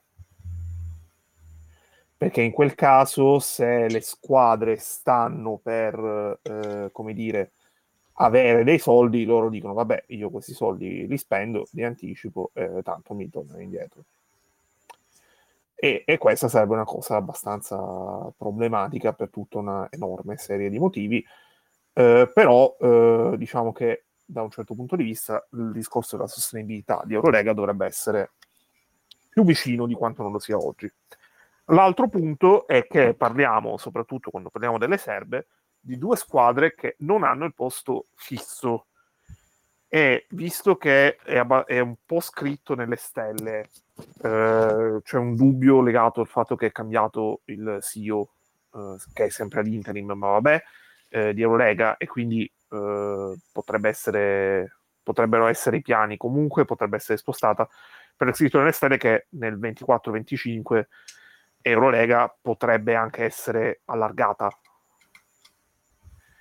eh, potrebbero entrare Londra e Parigi, potrebbe entrare anche Dubai, per quanto ne sappiamo, e eh, in generale, un momento in cui allargano, c'è la possibilità che eh, ad alcune squadre in più possa essere offerta una licenza permanente, perché ci sono eh, Berlino, Valencia, Virtus, Partizan, eh, Stella, Stella Rossa e Monaco che non hanno una licenza permanente eh, è... Mh, mm, Bayern? Bayern sì. A decennale? Uh, alla permanente, che non è più decennale adesso perché decennale in teoria scade a fine a giugno 26, quindi anche lì andrà ah, ridiscusso tutto. Però ha una permanente, non ha una a tempo. Cioè, Bayern laso, è equiparata... con i capelli per aria lo vede molto bene. Bayern è equiparata alle fondatrici. Ok, ok. E, ehm, diverse squadre di queste, tipo vabbè, eh, l'Alba, la Svelle, tutto, mm, cioè l'Alba, la Valencia, eh, ti fai delle domande, però l'idea che Partizan e Stella Rossa siano andate all-in per massimizzare le loro speranze di mantenere il diritto a partecipare è anche una possibilità. Certo è che, che Monaco. Sì, Monaco tra l'altro, Monaco però mi sembra abbastanza ben messa perché comunque in due anni ha fatto due volte i playoff, un anno la Final, la final Four eh, ed è arrivata terza, quindi alla fine cioè, Monaco se lo meriterebbe anche per i diritti sportivi. D'accordissimo. Però dico, magari continua a investire per dimostrare, tra virgolette, all'Eurolega che sarebbe una cazzata lasciarli... No, no, certo, certo, assolutamente. E certo, questo un po' cozza col fatto che, eh, per esempio, tu vai a vedere chi sono gli sponsor eh, queste squadre e quindi da, da dove arrivano i soldi.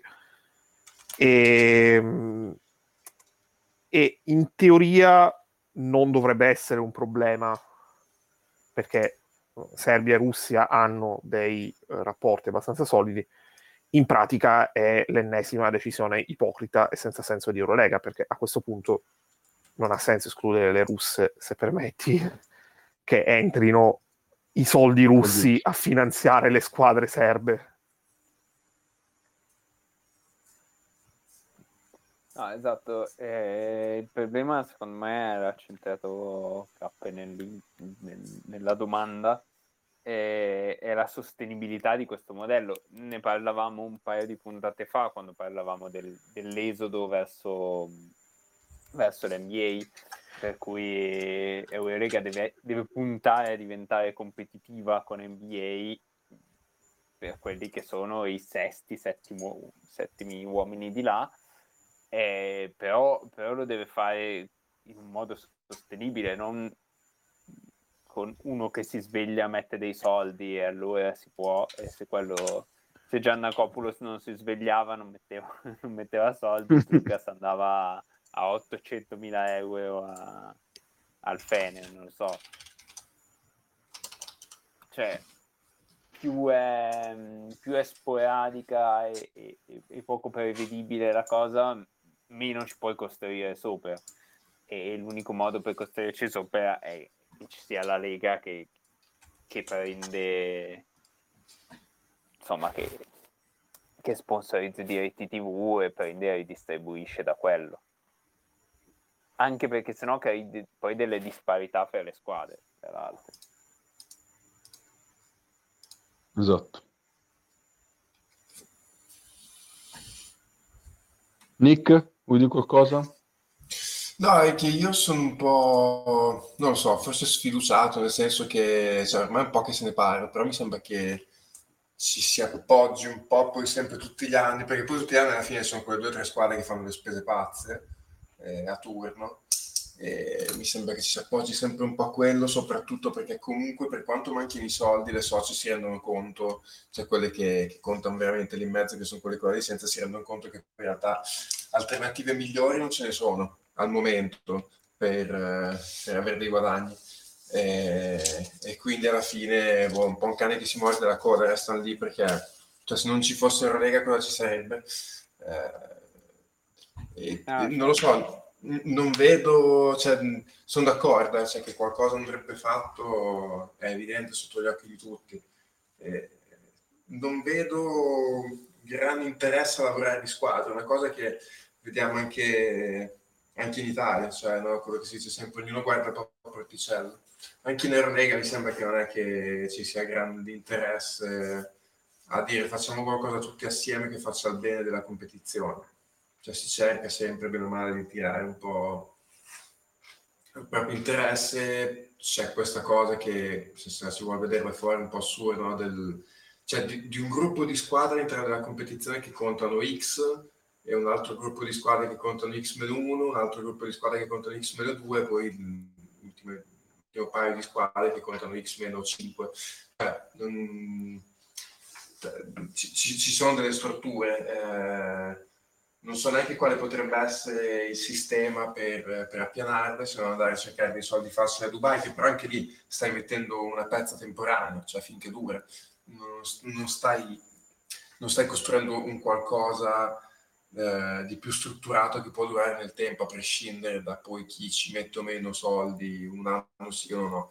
Eh, non lo so, eh, mi continua a dare l'impressione dell'Eurolega di essere un prodotto che rende meno di quello che vale, perché comunque poi alla fine a livello di pallacanestro è quello, lo spettacolo che si vede è quello, i palazzi sono pieni, eh, la partita vista dal vivo comunque è godibile in tutti i vari palazzi, adesso a parte Bologna, Milano, ho visto qualche partita anche in altri palazzi d'Europa, comunque è, è un'esperienza godibile dentro il palazzo, una partita dell'Eurolega.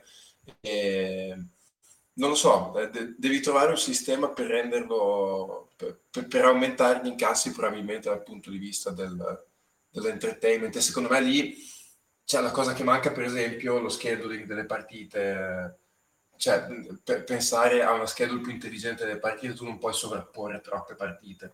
Cioè, è, è anche Ma pongono una alle 20, una alle 20 e 30. Eh, cioè, eh, non, anche su quello non lo so, non, capi, non so perché dicono ah, è un problema di fuso orari. Cioè, alla fine in Europa non è che tu hai dei fuso orari così spaventosamente complicati se ci riescono in NBA a farlo, che hanno dei fuso orari che ballano 9 ore, 6 ore tra una costa e l'altra Mm, non lo so, mi sembra che ci sia un po' poco interesse di tutti quanti a fare qualcosa per davvero. Io ho proprio poca fiducia nel genere umano, nel senso che l'ho visto in troppi sport. Forse scusa, l'NBA e cioè in generale gli sport americani sono un po' a parte per il giro di soldi che c'è intorno, il salary cap, eccetera. Ma in tutti gli sport europei ho sempre visto che quando c'è un introito in più, tipo, non so, in questo caso se arrivano i soldi di Dubai, non è che i club dicono oh adesso abbiamo raggiunto la stabilità e rimaniamo in modo sostenibile, c'è sempre un rilancio ulteriore. Sì. Quindi in realtà ho sempre visto in qualunque sport andare, anche tipo col calcio, la storia della Superlega. In realtà il punto dicevano, ah, non, è sostenibile il calcio come adesso, non è sostenibile perché spendete troppo di più di quanto non potreste. Non è che se arriva la Superlega dite, ok, ora ci assestiamo su delle spese sostenibili.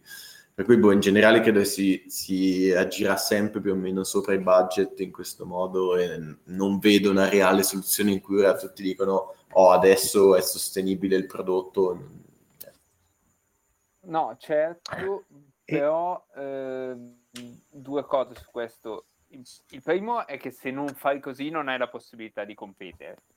E il problema è quello, cioè è che se tu ragioni in modo sostenibile, eccetera, come può fare un, uno Jalgiris, ad esempio, competi una volta ogni tot e poi, Questo poi dico, cioè, ti limiti a vincere il tuo, il tuo campionato.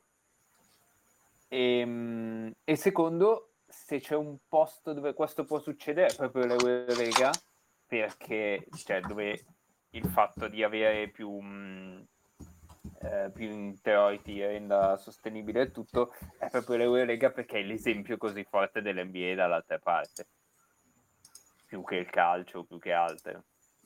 Sì, sì, questo è vero. Ma ci sono poi anche due cose. La prima è che qualsiasi cambiamento in Eurolega è, è molto lento. Ci hanno messo sette anni per capire che eh, scontrarsi eh, a livello di finestre e a livello di calendari con FIBA non aveva nessun senso e per sei anni sono andati avanti fondamentalmente rifiutando un confronto convinti di una superiorità che in realtà non esiste perché la superiorità è dettata dal fatto che hai le squadre più ricche ma e quindi il tuo prodotto è migliore nel senso nella misura in cui hai i giocatori migliori Sì. perché logicamente sono le squadre che possono permettersi di pagare di più. Però eh, automaticamente la gestione del prodotto in sé non è veramente la migliore, tanto che comunque eh, in- nel giro di due settimane abbiamo visto cam- un livello di cambiamenti a livello interno di Eurolega tra il play-in e l'accordo con FIBA che non vedevamo da probabilmente da quando c'è questo formato, perché prima, Mhm. eh, perché anche quando hanno allargato da 16 a 18 non è che abbiamo visto un cambiamento, era un modo per far entrare eh, delle squadre che volevano far entrare, non era un cambiamento reale. E l'altra cosa, eh, l'NBA è il punto d'arrivo e eh, il fatto che tu vuoi parlare con loro anche per posizionarti per far sì che sia NBA a metterti a posto a livello di gestione del basket europeo, come NBA tra l'altro ha fatto con l'Africa, creando la, la BAL. Ehm, vero, però aggiungo che eh, in NBA, ma in generale in quello che non è lo sport europeo, sarebbe totalmente impensabile vedere il proprietario di una delle squadre di licenze permanenti che diventa il CEO della manifestazione. Eh sì. Perché eh, io sono sicuro, cioè Moti Yunas è un enorme dirigente, perché quello che ha fatto negli anni a Kaunas eh, lo dimostra, ma è totalmente inconcepibile che Moti Yunas sia il CEO di Eurolega e sia quello che deve gestire le cose. È inconcepibile perché è eh, il perché oltre a essere dirigente, essere un ex dirigente, ha anche delle quote di proprietà dello Zalgiris. Eh, è inconcepibile perché lo Zalgiris è una squadra con licenza fissa e esiste una separazione tra le 12 permanenti eh, e le 6 che ballano.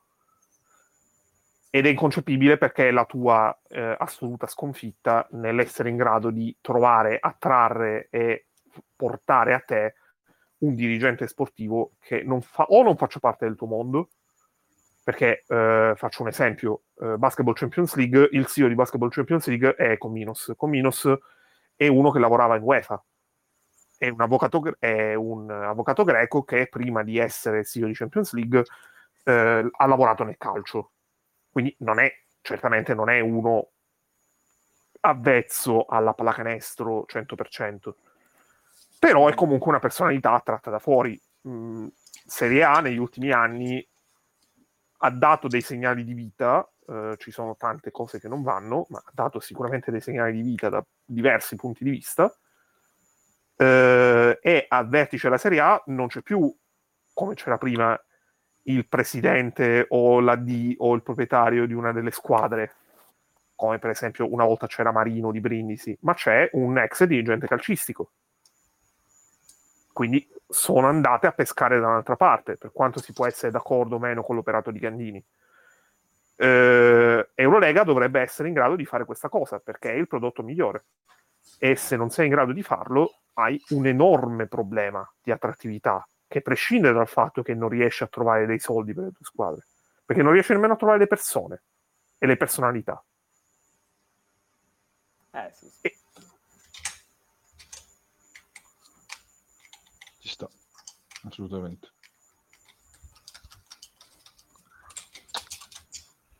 Che altro dire? Che altro dire? Ma niente, poi siamo Basta. anche... Allora, ri- rispondiamo all'ultima domanda che ci hanno fatto, poi chiudiamo. Mm. Polo ci chiede, ma team a Chicago? Eh, questa, questa è stata bella. Eh.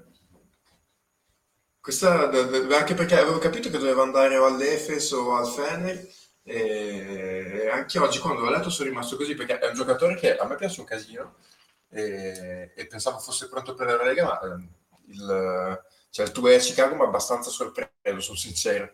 Non so se ha fatto la, la Summer League, magari ha fatto molto bene, so, onestamente non ho seguito molto le Summer League. Eh, non lo so, guardo subito. Ecco il tipo di giocatore che in NBA adesso piace, eh, perché l'esterno atletico che può fare tante cose, eh, va al ferro, a tiro, difende. eh, ecco il tipo di giocatore che di là piace. Però poi tra l'altro tu hai diretto così, cioè, contento per lui, vediamo se... Se a quest'anno sviluppare. hanno, hanno aggiunto un two-way a ogni squadra e quindi le, le franchigie forse si stanno anche prendendo più serenamente il, chi- chiamiamolo rischio di provare Sì. un giocatore che alle brutte non va. Sì, sì, sì, sì, è vero, è vero. Eh, poi tra l'altro lui deve essere, cioè, è uno che, che adesso non so di che anno sia, però non deve essere, cioè, tipo, può essere che abbia tipo 25-26 anni, una cosa del genere. Forse anche meno. 24, ecco, è il 99. Quindi, Comunque sì, c'è scritto che l'hanno preso per fare la Summer League, quindi mm, penso che l'abbia giocato. Qualche partita l'abbia fatto. Sì, sì, sì, sì. Eh, cioè, è un peccato perché sarebbe stato bello da vedere in Eurolega, e... però adesso va a farsi boh, uno, due anni là dove vabbè, farà prevalentemente G-League immagino, e proveranno a svilupparlo per quello che serve a loro, poi immagino tornerà di qua. e- Perché poi lui comunque è abbastanza, cioè, vado così a memoria, però me lo ricordo abbastanza secco, cioè non era, era molto atletico, c'è una bella stazza, comunque che visto più di due metri, e, cioè a, a centimetri, però non è particolarmente fisicato, pur essendo molto Ma- verticale. È uno che va gelato, quindi. Eh, però quest'anno effettivamente ha fatto una gran stagione, perché comunque lui aveva già fatto bene l'anno scorso e quest'anno comunque cioè, credo che sia stato sui boh, 18-20 di media, eh, che comunque li devi sempre fare in Europa. Sì, confermo 18. Fico secco, il fico secco che dicevamo prima. Ah, era lui, era lui. Capito. Va bene, direi che abbiamo dato. Poi magari ne faremo un'altra più avanti, direi. Sì, l'ultima cosa che vorrei aggiungere, poi basta, è, sono curioso di vedere l'Alba, l'Alba Berlino quando, boh, quando ha intenzione di iniziare a fare una squadra da Eurolega. Perché io, Senza boh, Sigma. senza Sigma, L'Alba- cioè, Eh, so cazzo. L'Alba Berlino non fa una squadra d'Eurolega, fa sempre una squadra di giocatori che tra un anno o due saranno perfetti per l'Eurolega, ma in quel Eh. momento non lo sono ancora. Sì, adesso andate a prendere Justin Bean da, da- dalla G League di Memphis e hanno Ziga Samai, eh, però cioè, mh, Cioè, i roster come adesso in Eurolega fa una gran brutta fine, per quanto come sempre. Hanno i cinque titolari. Eh, ecco, mi, mi piacerebbe sapere Hanno la panchina. Luis Olinde che fine fa, perché è free agent e boh, io è un giocatore che piglierei immediatamente, secondo me prossimo grande giocatore che esce da Berlino è Olinde, e però è free agent e non leggo Io neanche voci non- su di lui. Io non ci Sempre credo. con te, maestro. No, io voglio. Basta. Vedi che finisce Ah, il Bayern. Ma Olinde è morto, ma quanti anni c'ha Olinde? Ma no, ma che ma sarà 23, È 24 tipo anni. 27. No, no, 27? credo sia No, 96, guarda. 97. 98, 98. Ah, ciao, cazzo. Però ci Eh, sta beh. che si sia sviluppato piano piano, cioè perché era già presentabile in campo pure da più giovane in difesa e poi si è dovuto costruire un po' di più in attacco. Ci sta che sia un po' tardo come Sì, Ah, lui- lui però ha fatto- Bamberg, Lui non Eh, vorrei che ci abbia in ballo qualcosa in NBA perché ha fatto la Summer League con Phoenix. Eh, allora magari sta Quindi- aspettando tu e anche lui. Eh, Quindi sta cosa che non, che non si sente niente su di lui, non vorrei che magari sia legato, che ci abbia qualcosa in ballo. Ha giocato anche abbastanza, 18 di media, 18 minuti di media. lo mandano al con Phoenix. Va a Phoenix con eh, Mike James. Va bene, Eh. dai, direi che ci siamo. Mago, ti ho interrotto, Siamo, cosa volevi siamo. dire? No, no, che sappiamo come iniziano, non si sa come Phoenix.